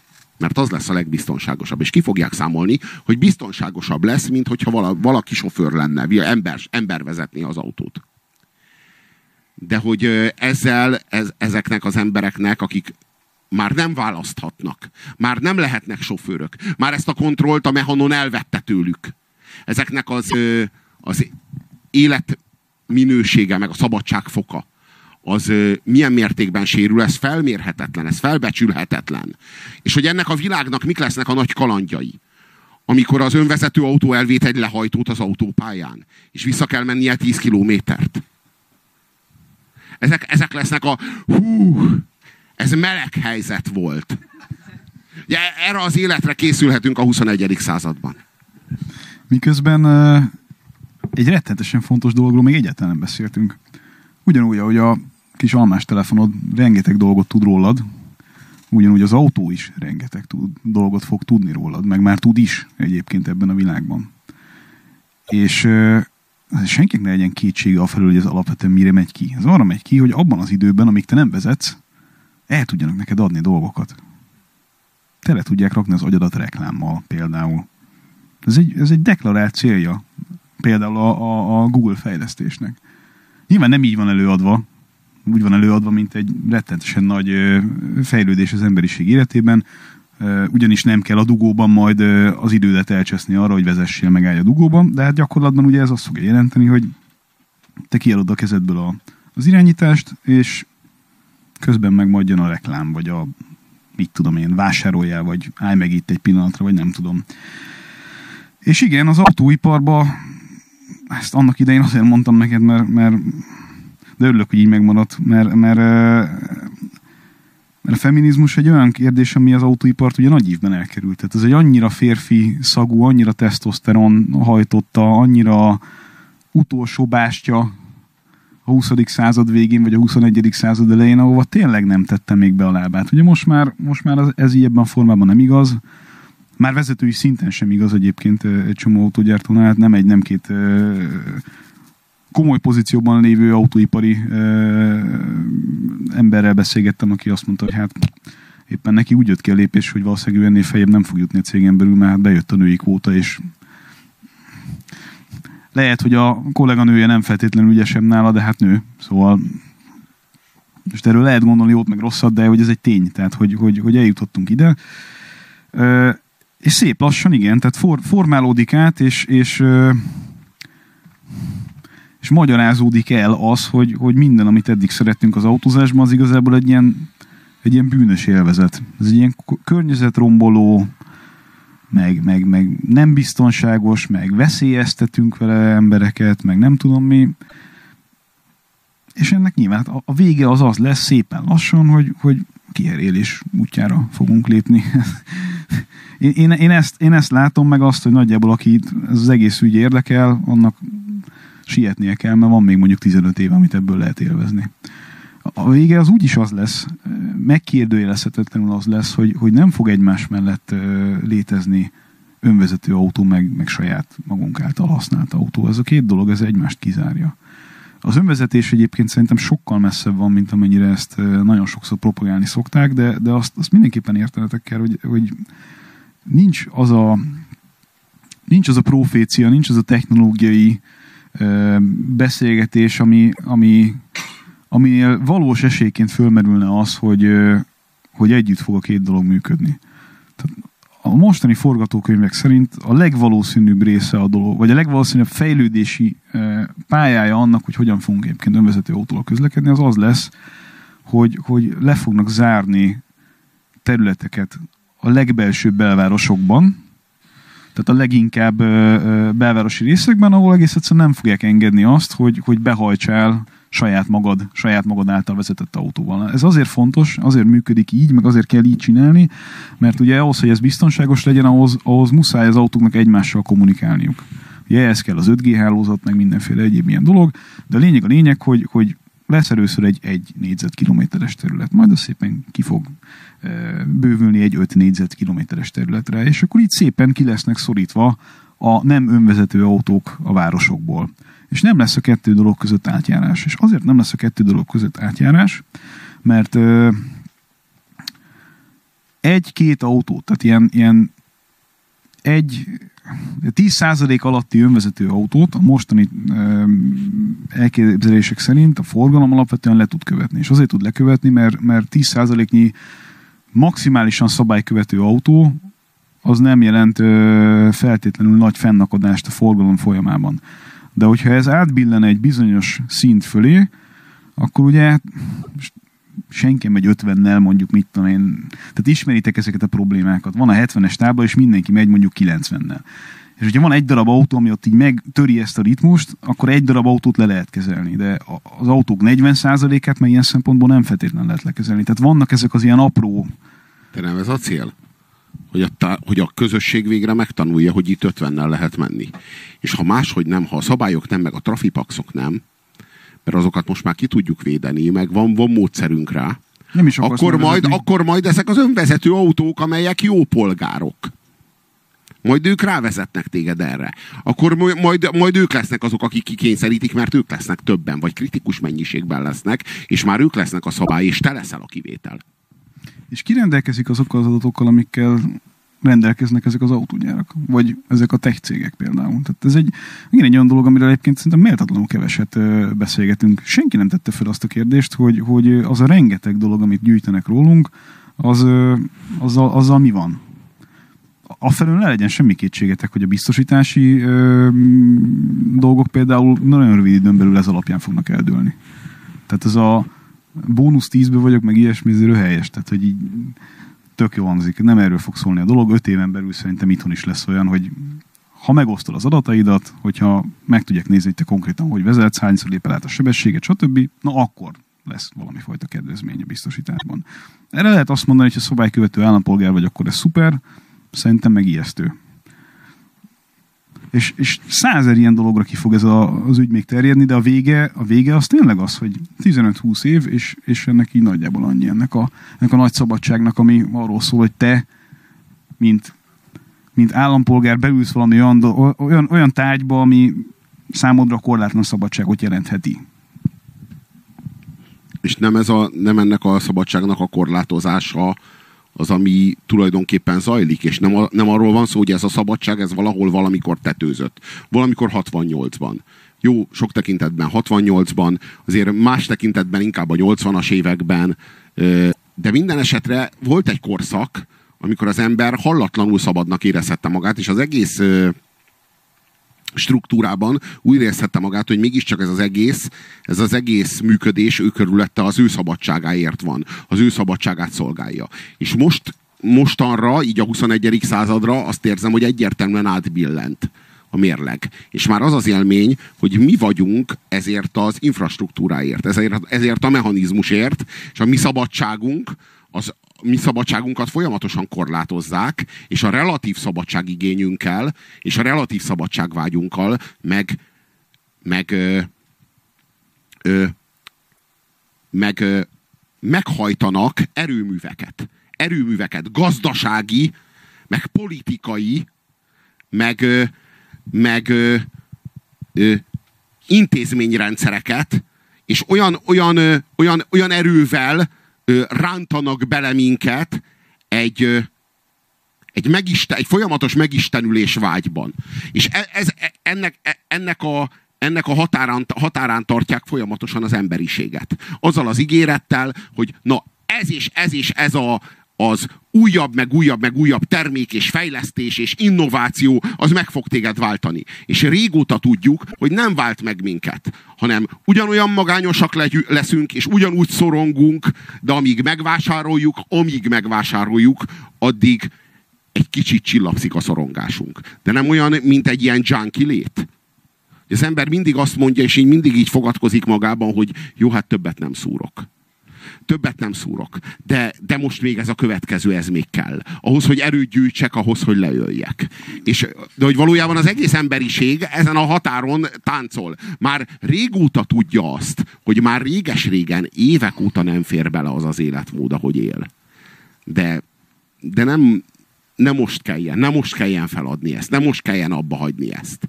És tudod, a nap soha nem jön el. Mindenki másra mutogat, és mindannyian tudjuk, hogy mi lesz a következménye.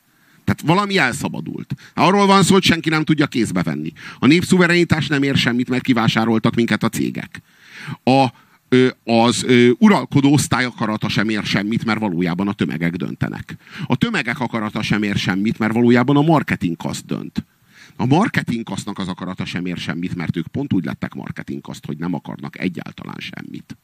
De bármit akarnak, hogyha hogyha az a megrendelés.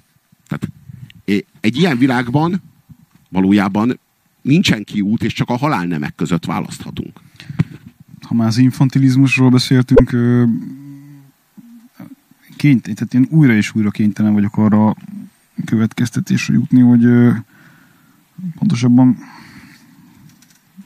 nem tudom, hogy fogalmazzam meg ezt jól, tehát hogy, hogy réges-régen túlhaladtunk a politikai szinteken ebben a kérdésben, és, és nem értem, hogy, hogy emberek hogyan gondolják komolyan azt, hogy ezekben a cégekben meg lehet bízni. Vagy hogy ezek a cégek erkölcsileg feljebb vannak, mint mondjuk egy politikus. Tehát, hogy miért bízunk meg jobban egy Google-ban, mint egy, mint egy, mint egy bármilyen politikusban. Ugyanolyan vágyak, ugyanolyan sztorik hajtják ezeket a cégeket is, mint egy De politikus. akkor ez vonatkozik a Volkswagenre is, a BMW-re, a Mercedes. Abszolút. Abszolút, csak, csak az, az, aki egy, egy terméket gyárt, meg az, aki az életedet gyártja, az egy jelentős különbség szerintem. Tehát az, hogy, az, hogy te milyen autóban ülsz, azt eldöntheted, az, hogy milyen széket veszel, azt eldöntheted, hogy milyen óra van rajtad, azt eldöntheted. De ezek, ezek a cégek döntenek rólad lényegében, meg arról, hogy neked mi legyen a valóságérzékelésed, és mégsem kérdőjelezi meg senki soha. Mégis az az alapvető felvetés jelenleg, a fejlett világban, hogy ezek a cégek csak jót akarnak neked. Ezek a cégek alapvetően azért dolgoznak napi szinten, hogy neked kényelmesebb és jobb életed legyen. Ez, ez számomra egy, egy, egy de akkor szarul csinálják, mert egyre frusztráltabbak vagyunk. De mégsem ezeket a cégeket, ö, ö, hogy mondjam, vonja kérdőre bárki is. Tehát, tehát te azt, ö, azt kérdőjelezted meg teljesen jogosan, hogy, hogy miért gyárt ennyi maraságot egy-egy autógyártó. Miért, miért generálnak olyan igényeket, amik nincsenek ott? Hát szerintem az igénygenerálásnak a, a, a, a non plus ultrája az pontosan a, a, a, az applikáció, a, a Google, a tököm tudja mi. Tehát ezek a egy halom olyan dolog, ami, ami nélkül kurva jól el voltunk egyébként. De, de, ez nem van, ilyen, de ez nem ilyen steampunk nosztalgia? Lehet. És tudod, nem lehet az, hogy amikor föltalálták a kereket, akkor is volt egy csomó ilyen szekta, amelyik azt mondta, hogy így hazugság, hogy a keréktől jobb lesz. Nézd meg, akik kerékkel mennyire loholnak, Tudod, milyen, fölgyorsult az életük, és biztos és csomó, csomó, csomó kérdésben igazuk volt. Tudod, hogy igazuk volt. Igen, igen, hogy tulajdonképpen kerék nélkül is így el voltak. Tudod, de azok, akik kereket ö, ö, használtak, azok így elkezdtek ilyen civilizációkat építeni, ahol aztán borzalmak történtek. Tudod, olyan, amilyen a kerék nélküli közösségekben soha. Szorongtak. Igen, igen, igen, igen, igen. Végső soron ők is szorongtak. De, de igazából én ezt a lényegében ez megfogalmaztad azt is, amit én meg akartam, csak lehet, hogy nem sikerült nekem ilyen jól, hogy, hogy a technológiával nem vagyunk előrébb. Tehát én azt gondolom, hogy, hogy az alapvető eszenciális életkérdéseinket tekintve még mindig ott tartunk, hogy, hogy ahogy a hitelről elhisszük, hogy akkor az majd jó lesz nekünk, meg egy csomó ilyen dologról, amiről beszéltünk, nem tanulunk belőle, és mi mindig ott tartunk, hogy egyébként majd jön egy olyan technológia, amitől majd, majd megváltódunk, majd akkor jobb lesz. Majd ha jön az elektromos autó, majd ha jön az önvezetés, majd ha jön ez meg az, akkor ezt az egész sötétséget, ezt az egész szart, amiben most itt vagyunk, ezt végre hátrahagyjuk, és akkor mindenkinek jó lesz. És e- erről, erről a hülyeségről nem tudunk lejönni. Tehát arról, hogy úgy nézzünk a technológiára, mint egy változásra, egy szükségszerű dologra, egy szintemelkedésre, vagy valamire, ezt így nem sikerül megugrani. Csak, csak ezt a messianisztikus várását annak, ami most már nem az egyház által van megadva, hanem a technológia által van megadva. Tulajdonképpen a szilícium lépett a tömjén helyére. Én, e, én ezért hívom, ezért hívom első szent Elon Musknak. Mert ő, ő a mi pápánk, ő az, aki mindent megmond. Mindenki... Jó, de akkor Steve Jobs a mi Krisztusunk. Természetesen. Természetesen. Tehát ezt a képet itt a barátaimmal abszolút szoktuk használni, amikor ezen röhögünk, hogy, hogy van itt ez a csávó, aki szerint mindenki más hülye, de ő alázatos, és mindent megad nekünk. Természetesen kevés pénzért. Demokratikusan. Tehát ezeket el kéne felejteni. De nem lehet globális ébresztőt fújni. Tudod, ez a nehézségünk. Nem fog egyszerre mindenki a fejéhez kapni. Hát ezért hanem most egy... néhány szalmabábot, meg néhány boszorkányt ugye el kell égetni, és akkor lesz nagy riadalom. Ez a nagy terv most, nem? És akkor lesz nagy riadalom, és mindenki észhez tér, vagy legalábbis ebből egy ilyen normát akarunk kovácsolni, kétségbe esetten, zakatolunk, de végre téma. Én értem, hogy, hogy ez egy ilyen kétségbejtő helyzet, amikor egy kislány előáll, kis Gréta, és azt mondja, hogy na, mert akkor meg kell menteni a klímát, és ő majd megmenti, azzal, hogy így megszólal, és akkor nem tudom én, milliók könnyeznek a Facebookon. Tudod? E, és e, ezzel majd ő megmenti a klímát. És ez tényleg szánalmas, meg nyomorúságos. Kb. annyira nyomorúságos, mint Európának az a kísérlete, hogy a gyermekek keresztes háborújával e, visszaszerezze a Szentföldet. Tudod, amikor már felnőtt embert nem találtál,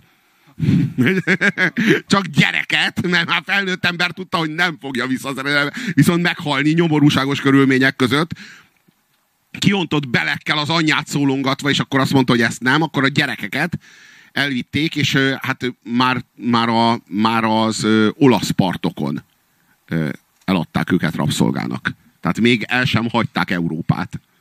Már a közel-keletre nem jutottak el. Nem, hogy nem hogy a Szentföldre. De és a jelenség az nem maga a, a szimptom. Tehát a, a, de ez egy, abszolút... kétségbe, ez egy kétségbe, kétségbe esett helyzet, egy kétségbejtő helyzet. És valójában a Gréta jelenség az azt jelzi, hogy sikítani akarunk, de még arra se futja. Tehát, hogy így igazából, de hogy mire válasz a Gréta jelenség? Nem arról van szó, hogy egy vonaton ülünk. A vonat az iszonyatos sebességgel száguld egy szakadék felé. És ez most már évtizedes élmény. Tehát most már annyira régóta, évtizedek óta már nemzedékek megöregedtek és meghaltak az apokalipszisben, és a világ vége nem jött el. Tudod? És zakatol, és, év van már hátra. És rohanunk, és rohanunk, és folyamatosan egyre, egyre, egyre nő a félelem, hogy ez a végtelenségig nem megy, jön a szakadék. És közben a talpfákat tüzeljük el, mert magunk mögött egy, egy zseniális technológiával föl tudjuk szedni a talpfákat, hiszen utánunk már úgysem jön senki ezek a sínek feleslegesek, tehát felszedjük a talfákat, és azokkal égetjük. Még, még jobban hevítjük a kazánt. És van ez a nyomorult szilíciumvölgy, amelyik azt mondja, ő az őrült professzor. Belévetjük a hitünket. Azt mondja, hogy itt van ez a kémcső, ebben van ez a csodás anyag. En, ennek kell felforni. De nagyon-nagyon magas hőfokon for. Ezért föl kell hevíteni a kazánt olyan hőmérsékletűre, hogy, hogy, ez, hogy ez fölforjon, mert ha ez felfor, az minden probléma megoldódik. Azonnal. Hát ehhez gyorsabban fog menni a vonat, hát igen. De hát ez a megoldás. Gyorsabban kell menni a vonatnak, hogy fölforjon a, a, a szentelt víz. Az tudod? egyetlen megoldás. Igen, az egyetlen fontos. megoldás, tudod, mert hogy ez a, tudod, a technológia egy olyan szintre jut el, hogy már olyan gyors a vonat, hogy megoldja a problémát a technológia, tudod? És ez egy valójában egy ilyen sötét vakhit. De ez az, ez az utolsó, ez az egyetlen, amink van. Ez a vakhit. És most, most erre felteszünk mindent. Az őrült professzor várja, hogy, hogy, hogy forjon a, a, a folyadék, és a folyadékról csak annyit tud, hogy nem ismeri a forráspontját. Állítólag nincs is. Csak ennyit tud. És közben mondja, hogy nincsen semmi baj, mindjárt felfor.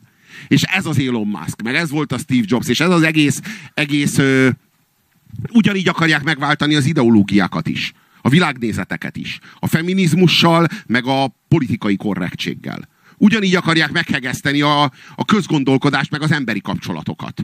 A MeToo-val. Egy, ők mindenre így gondolnak, mint egy megoldandó problémaként. És hát ők az újjájövetelők, a nemzedék, a digitális nemzedék, aki mindezt megoldja. Mi meg rettegünk ettől a világtól, amit előállítanak nekünk ennek során. Mert ebben a világban ö, elvész az ártatlanságnak a vélelme, és elvész az egy emberi egyenlőség. Vagyis az egyenlőség nevében fel van áldozva az egyenjogúság, hogy egyenlőségnek a közelébe se kerüljünk. Ők azt mondják, hogy az egyenlőség nevében áldozák fel az egyenjogúságot, pedig valójában az egyenjogúság csak egy jó lépcső volt az egyenlőség felé. De most ők azt mondják, hogy előrelépnek, pedig vissza. És miközben ilyen magasztos dolgok vagyunk elfoglalva, egy felemelkedő világhatalom szarára rögi magát rajtunk. Mert talicskával lopjon ki, nem, nem lopja, tolja ki innen a pénzt, bocsánat. Nem lopja, mert igazából mi adjuk át. Az a kérdés, hogy az a hangya társadalom, amit ez a, ez a nagyhatalom képez a világból, megexportál a világba. Nem exportálja. Ebben nagyon nem értek veled egyet. De, de mint egy... modell, várjál, várjál, bocsáss meg, mint modellt. De nem. A társadalomról való gondolkodást. Leszarja, hogy te mit gondolsz az ő társadalmáról. Ő pénzt akar, és pénzt rajtad fog keresni.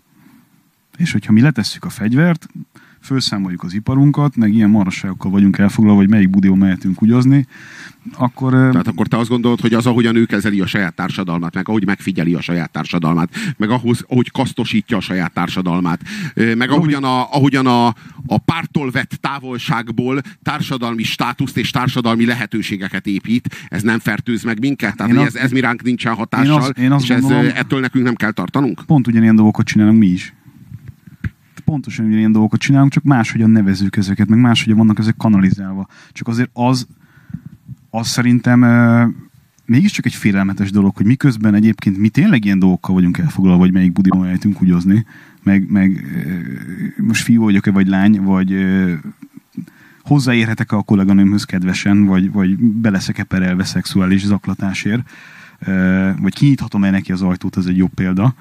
A közben, a közben Kínában baszki fölnő egy olyan generáció, ami a legdurvább drillben a teljesítmény alapon próbál előre jutni. Mérnökként, kutatóként, akármiként. Tehát ők nem ilyen fasságokkal vannak elfoglalva szabadidejükben, hanem azzal, hogy, hogy kőkemény konkurencia harcban, kőkemény kiszorításban, nem arról beszélünk, hogy ez most jó-e vagy sem, vagy kellemes-e így élni vagy sem, hanem a veszélyről arról, hogy van egy ilyen társadalom, meg mi ezt tudjuk felmutatni ellene. És arról, hogy az a generáció, amelyik most fölnőtt, az azt gondolja, hogy az az élet, az az életmód, az egy ilyen alapvető, mindig is így lévő, és mindig is így maradó életmód lesz, miközben szépen lassan, rátákban egyszerűen feléljük azt a jólétet, amit itt létrehoztunk. Ez ez egy, ez egy olyan probléma, amire, amit, amit, amire nincsen válasz Európában. Mi vár minket az út végén? Mikor fog és hogyan fog ez összeomlani? Szerinted fenntarthatóak ezek a gazdasági Semmi szín alatt, semmi szín Semmi szín alatt. Akkor honnan táv, tehát hova távozik innen az a tőke, amit mi felhalmoztunk? Ne az erkölcsi részéről nézzük a dolgot, ne, a, ne leszarom, hogy hogy halmoztuk föl. Ne, ma, ma este nem ez a kérdés, hogy hogy halmoztuk föl. Ma este az a kérdés, hogy van egy olyan jelenlegi helyzet a világban, ahol Európa még mindig relatíve, relatíve jó módú, és ez a relatív jó mód, ez napról napra, pillanatról pillanatra, egy szivattyúval, szép lassan húzódik át. Tehát ez azért van, úgy gondolom, mert túl vagyunk a zeniten. Mi itt mindenképpen, Igen. csak én nem szeretném letenni a fegyvert. Hát én nem szeretnék ebben a tudatban magam elé dünnyögve inni egy sört ma este, hogy Hát nekem ez jutott. Nekem, de... nekem még nagyjából jó lesz, a gyerekemnek már kurva szar lesz, de nekem még nagyjából, én még túlélem. De nem arról van szó, hogy a nyugat súlypontja áttevődött az Atlanti óceánnak erről a partjáról arra a partjára. És hogy ja, valójában arról van szó, hogy mi, mi, mi, itt, mi itt most már demográfiailag, meg kulturálisan egy ha, hát hanyatlóban vagyunk, és hogy most el kell dönteni, hogy a kelethez integrálódunk, vagy a nyugathoz emigrálunk. Tudod? Tehát, hogy valójában egy óceán választ el minket az életmódunktól lassan. És ezt így előbb-utóbb így vagy úgy tudomásul kell venni, vagy el kell ismerni. De, de erre az a válasz, hogy, hogy akkor uh, nagyjából így, így jó, oké, ez van, hozzuk ki belőle Most nem azt mondom, hogy nekünk kell meghoznunk ezt a döntést, és nekünk kell ezt a választ adnunk. Azt mondom, hogy a gyerekeink, vagy az unokáink előbb vagy utóbb meg kell, hogy adják ezt a választ, mert hogy látjuk a tendenciákat, meg le tudjuk olvasni a, az a tör, emberi történelem egyetlen pénznemét, a demográfiát, hogy mit diktál. És azért tudjuk, hogy ez, ez, ez mindig, mindig ez diktálta a történelmet, és az ideológiákat ez termelte ki, hogy motorjai legyenek azoknak a tömegeknek, amelyek egyszerűen születtek és terjeszkedni akartak. Tehát az a, az a, azt gondolom, hogy a, nincs az a határkerítés, a legnagyobb tisztelettel Orbán Viktor miniszterelnök úr határkerítése felé, még így is azt kell, hogy mondjam, hogy nincs az a határkerítés, ami megállítja az Atlanti óceán, igen. Hát, és akkor itt elérkeztünk szerintem egy, egy tényleg fontos kérdéshez. A legfontosabb kérdéshez, hogy mindig Európa van a szopóágon. Mindig. Nem volt ez mindig így. Nem, mindig nem volt így, igen, de, mo- igen, de mostanában azért újabban, ez van. Újabban ez van. Újabban ez van. Demográfiailag, népvándorlásilag, technológiailag. De nem arról van szó, hogy túl sokáig volt nagyon nem így. Nem arról van szó, hogy a 20. század két, két világháborúba rántotta bele az egész bolygót. De, nem, de én nem, vigaszt, nem vigaszt keresünk, csak az ingát próbáljuk megérteni, vagy követni, ahogyan átleng a túloldalra. Tehát azt gondolom, hogy Európa túltermelte a történelmét. Ugye ezt mondta Churchill a Balkánról, amit akkor Churchill mondott a Balkánról, hogy túl, túl sok történelmet termel, mint amennyit el, elbír viselni. Most ugyanez vonatkozik, azt gondolom, joggal Európára. Európa a 20. században, meg a 19. században 200 éven keresztül sokkal több történelmet termelt, mint amennyit elbír viselni. És most már nyugdíjaztuk Mm. Valami ilyesmi történik, ez fejeződik ki az Európai Unióban, nem az Európai Unió tényében, hanem azért, a módjában, meg a működésében, meg a minőségében. Azért az, amit ez, 68... fejeződik ki abban, ez fejeződik ki abban, hogy Európa defenzív, nem csak demográfiailag. Mindenhogyan. Hanem ez fejeződik ki abban, ahogyan most elme, elmeséled, hogy Kína hogyan szipolyozza ki, meg hogyan ö, ö, zsarolja ki, meg hogyan használja ki Európát. Ö, ez fejeződik ki abban, hogy Európa ideátlan maradt. És ami idea van, vagy ami ideából még táplálkozni lehet, az a csatornán, de nem a csatornán, mégis inkább az óceánon túl van. De ez nem egy törvényszerűség ebben a formában. Szóval én ezt, ezt, ezt a megközelítést azért ö, visszavezetném 68-ra. Kénytelen vagyok. Tehát az, hogy másfél generáció alatt elbasszuk a, a, a jólétünket, meg a jövőnket, szerintem ez nem egy olyan dolog, amit így, így el kell fogadni, vagy, vagy, vagy úgy kell gondolnunk, hogy akkor ez, ennek így kellett lennie, mert hát a történelem, történelem meg úgy alakult. Ugye? De melyik 68-ra? A Prágaira, a Párizsira, vagy a San Franciscoira? Mert ez 368... A Párizsira. A Párizsira. Hát Hát igen, a Párizsinak volt egy, egy de valójában, hogy a, azt úgy érted, vagy úgy értelmezett, hogy ott született a kultúrmarxizmus. Igen. Ez ami gazdaságilag nem marxista, igen. csak ideológiailag, gazdaságilag nagyon is kapitalista, nagyon Abszolút. is tőkés, hanem ez a kettős lelkű, ez a Jánusz arcú ez a mindent kapitalista, kommunista, ameddig az érdekei meg a pózai megkívánják, és kapitalista, ameddig a pénztárcája megkívánja azt. Tehát tart neked egy kommunista előadást, és számlaképes. Igen nem csak, hogy számlaképes, arról van szó, hogy ő, ő, ő, ő, ő maga valójában a cég, amelyiknél érted, tudod, hogy ő neki egy, ő maga a cég, maga a cég, amelyiknek az a terméke, hogy, hogy, hogy ő, ő, ő forradalmat csinál, és megváltoztatja, vagy megváltja a világot. Tulajdonképpen ez a, ez a nagyon-nagyon bizarr. De, Greta de, eddig, nem, de nem, arról van szó, hogy eddig, nem arról van szó, hogy eddig, eddig szelidült a lenini szerep. Tehát, hogy a lenini szerep túl destruktív volt a 20. században, meg ilyen sztálinivá torzult, tudod, és, és volt akkor az a hitleri szerep, ez megzabolázhatatlan volt, és hiába szolgálta ki a tőke, végül az látszott, hogy, hogy ez, ez, ez szétéget maga körül mindent, és arról van szó, hogy ennek kellett szelidülni. Szelidülni addig, ameddig eljött Elon Musk. De a... Elon Musktól meg Steve Jobs-tól, ezektől a messiásoktól már nem tudunk megijedni. Tehát láttunk Lenint, meg láttunk Hitlert, meg láttunk Stalint, láttuk Maót, Polpotot, Enver Hodzsát, láttuk a, a, a Csegevarát, láttuk ezeket az őrülteket, amiket elővezettek, és ehhez képest itt van ez az Elon Musk, meg Steve Jobs, amit előállított nekünk a Párizsi 68. Hát úgy vagyunk vele, hogyha eddig szelidül a messianizmus, azt talán tudjuk, el tudjuk fogadni, meg integrálni tudjuk. Nem mondom, hogy, hogy imádni kell, de azt mondom, hogy ezerszer jobb, mint hogyha éppen messzes gödröket lőnének tele. Én értem, hogy ez sweatshopokat üzemeltet, és tényleg embertelen körülmények között dolgoztat, meg tényleg elfogadhatatlan, ahogyan szociopátiásan működik, de mégiscsak egy szelídült állapot annak, ami a 20. században Ami most egy új erőre kap azáltal, hogy egy absztrakt félelmet felgerjesztve, vagy, vagy fölkorbácsolva, tíz év múlva vége van a világnak, ezért bármit meg lehet tenni. Ezért semmi se drága. Ezért mindent újra lehet gombolni, mert tíz év múlva úgyis basszhatjuk. Ha úgyis basszhatjuk tíz év múlva, hát akkor, akkor vannak itt érvek. Meg lehet ezt kérdőjelezni? Hát melyik, melyik józan eszű ember ne akarná visszafordítani az események kerekét? Hát tíz év az, az nagyon kevés idő. Magyarul tényleg mindent lehet. És a harcban a, a, a szép jövő reményével kecsegtető, újra virágzó, újra fákat ültetett világképben a, a, minden, minden megengedett. Szét lehet baszni az ipart. El, el lehet venni a munkahelyeket, tönkre lehet tenni Európa gazdaságát, de hát jobb lesz nekünk.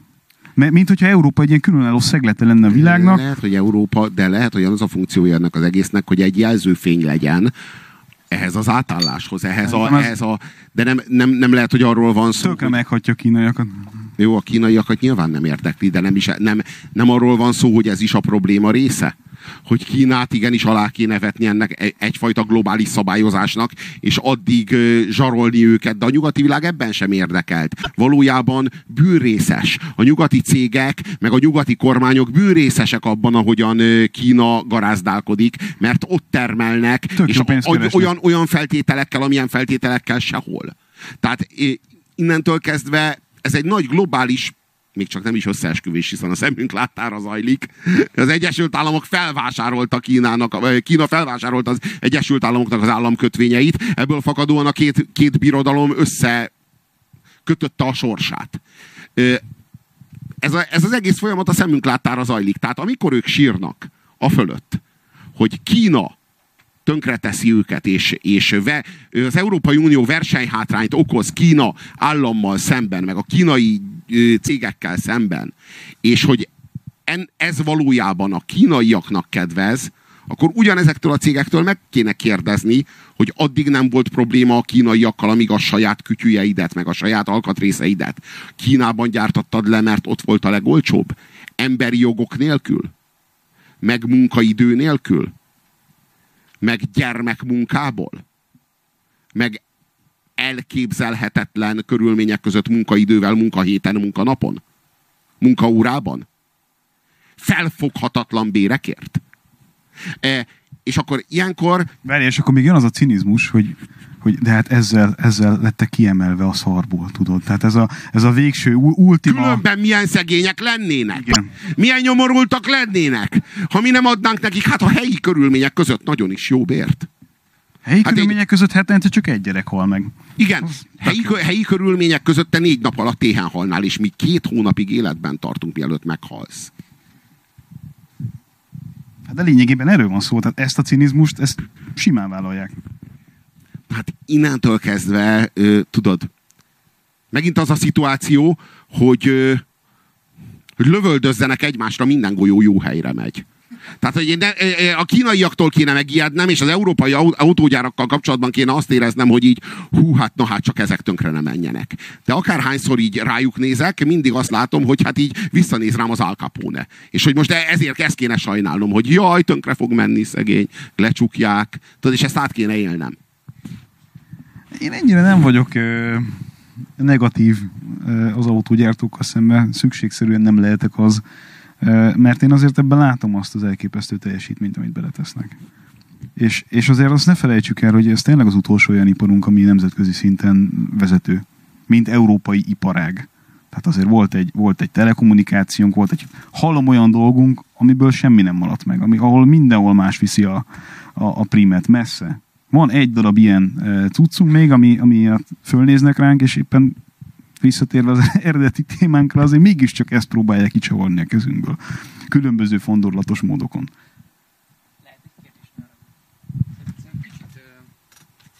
kicsit igazságtalannak érzem azt, hogy a tech cégek vezetői kvázi démonizálva vannak. Én a, én a felelősséget a társadalomra tenném, aki ész nélkül fogyaszt, és ezzel kiszolg, persze, tehát nagyon nehéz mutogatni, hogy a marketing hogy befolyásol, tyúk vagy a tojás, de lényeg a lényeg, azért a Google, ha megnézed, amellett, hogy egyáltalán nem akarok én se naív lenni, mert az butaság lenne, de mondjuk egy kicsit akár egy Facebookkal szembeállítva eszközöket ad a kezedbe. A ponton vagy B-be akarsz jutni, ott egy térkép.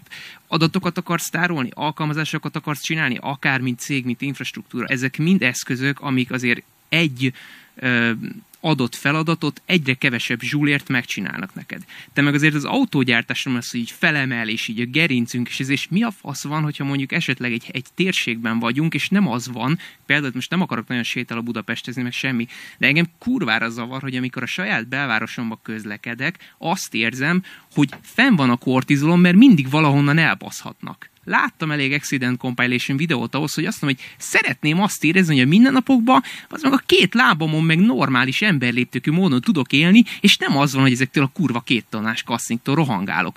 És, és egyébként szerintem a víziótokkal egy picit ott, ott nem értettem egyet, hogy miért ne lehetne az, hogy az ilyen kritikus részeken pici önvezető autók, és neked meg megvan az autonómiát, hogyha vidékre el akarsz menni, vagy kirándulni, ami tök nagy feeling. Szerintem nem zárja ki egymást. Tehát én, én hogyha, hogyha az jött le ebből, hogy én azt gondolom, hogy ez nem jó, akkor, akkor, akkor nem jól jött át az üzenet. Tehát én egyáltalán nem gondolom szükségszerűen jónak azt, hogy nekünk a városban még vezetnünk kell. Tehát, hogy, hogy miért ne? Persze. Hát, ki élvezi azt, hogy áll a dugóban? Tehát az nem egy, az az autózásnak nem egy élménye, csak én azt gondolom, hogy ha valahova beteszi, a, a, tehát az ajtó kinyílik, és beteszed a lábadat, akkor az, az ajtó ki fog nyílni teljesen. És, és ha lenne erre egy, egy olyan társadalmi szerződés, ami az elején azt mondja, hogy jó, eddig és, és utána innentől meg már ne, akkor érteném. Csak, csak ugye úgyis az lesz a vége, hogy levezetik statisztikailag, hogy, hogy akkor ez jobb neked, ez biztonságosabb, ez környezetkímélőbb, és akkor ezt most kiterjesztjük mindenre. És pont, és akkor ott elvesztünk ebben a kérdésben. Én például azt is egy teljesen korrekt dolognak gondolom, hogy ha azt mondjuk, hogy jó, akkor én a szűkebb értelem vett belvárosba, már pedig ne jöjjön be semmi. Gyalogoljál. Miért ne? Városi léttel kapcsolatban azt a kérdést kell feltenni, hogy mi a fontos, mit akarunk, mit akarunk, miért vagyunk a városban. Menni vagy lenni? Menni vagy lenni? Ez az egyetlen kérdés. Menni vagy lenni? Gyorsan akarunk átjutni rajta? Átesni rajta? Túl lenni rajta? Mert ez a város jelenleg. Vagy pedig lenni akarunk benne, mert lenni jó benne. Mert nem a közlekedésünkre tervezték, kvázi az autókra. Hanem ránk, hogy ott lehessünk benne, hogy otthon lehessünk benne. Ez a város erre jelenleg alkalmatlan. Minden vonatkozásban, a levegőjével, a te köztereivel, a tereivel, ahogy bánik alkalmatlan erre. És, és meg lehet tapasztalni Európa nagyvárosaiban, hogy milyen egy olyan köz, köztér, ami emberekre van szabva, és meg lehet tapasztalni itt a félperiférián, hogy milyenek azok a közterek, amik a, a nem azokra vannak szabva, akik itt élnek, hanem akik az agglomerációban élnek, és az agglomerációból a terepjáróikkal közlekednek be ide, majd mennek haza. Hát hülyék lennének itt lakni. Ami az autópálya lehajtó. Hát ki költözik oda? Hát az az autómnak van. Kilenc tonnás autómnak. Amivel döngetek. Hiszen én vagyok a, és a kipontozott rész kitöltendő. E, és túlzottan sok lehetőséged nincs máshogy csinálni ezt. Tehát, hogy már nem azt értem, hogy, nem, hogy nincs erre ötlet, hanem hogy jelenleg az ezer éves veszőparipám, hogy az egy P plusz parkoló rendszer. Ja, csak tudod, arról van szó, hogy nem épül fel a P plusz parkoló. Tehát ezért nincsen behajtási díj. Mert lenne itt behajtási díj, ha felépült volna a P plusz parkoló. De mi van akkor, ha azért nem épült fel a P plusz parkoló, hogy máig ne lehessen behajtási díj? Hát mi van akkor, hogyha már réges-régen tudunk arról, hogy behajtási díj kéne, nem akarjuk bevezetni, mert pont mi vagyunk azok, akik a terepjáróikkal döngetünk befelé a ö, kül elővárosokból. Mi vagyunk azok, akik továbbra is így akarunk élni, és ragaszkodunk a kiváltságainkhoz, a privilégiumainkhoz, az életmódunkhoz. És eszünkben sincsen felépíteni a P plusz parkolót. És az a jó, hogy amíg nem is építjük föl, addig föl sem merülhet a behajtási díj. Hát hogyan? Hát nincsenek meg a feltételek. Ez már masszívan politika, Robi, úgyhogy... Hát igen. De hát ö, ö, valójában tudod, ez a, ez a kifogáskeresés. Amikor azt látom egy politikuson, vagy egy cégvezetőn, hogy egy kifogásra mutat, és nem egy kihívásra. Tehát, hogy úgy mutat rá egy hegyre, hogy ezért nem mászom föl rá, és nem az, nem úgy, hogy ezért mászom. Tudod, hogy akkor érzem azt, hogy valójában itt senki nem akar hegyet mászni. Nincs hegymászó hiányában a hegymászás elmarad. Én egy dolgot szeretnék, és szerintem már ettől sokkal életőbb lenne a város, hogyha egész egyszerűen adnánk jogköröket a rendőröknek arra, hogy azokat az autókat, amik előtted, melletted, mögötted, fölötted, alattad állnak minden egyes piros lámpánál, és ontják magukból a szart, azokról le lehetne venni a rendszámot, mint minden normális civilizált országban. Én nekem ez a, ez a vízióm, és nagyon örülnék neki, hogy ezt meg lehetne csinálni, mert szerintem senkinek nem alanyi joga 8 éves prémium autóval járni, amiből kinyomta a részecske szűrőt. Ez egy... Én, én nagyon remélem, hogy a vitánk során sikerült a fontos prioritásokat a megfelelő igényességgel és körültekintéssel lehelyezni. Méghozzá olyan módon, hogy ne a szalmabábokat és még kevésbé a boszorkányokat égessük meg, hanem a valódi problémákra mutassunk rá, és legalább az irányokat meghatározzuk, és megfelelő körültekintéssel több nézőpontból tegyük ezt. Remélem, hogy sikerült. Köszönjük. Én nagyon köszönöm.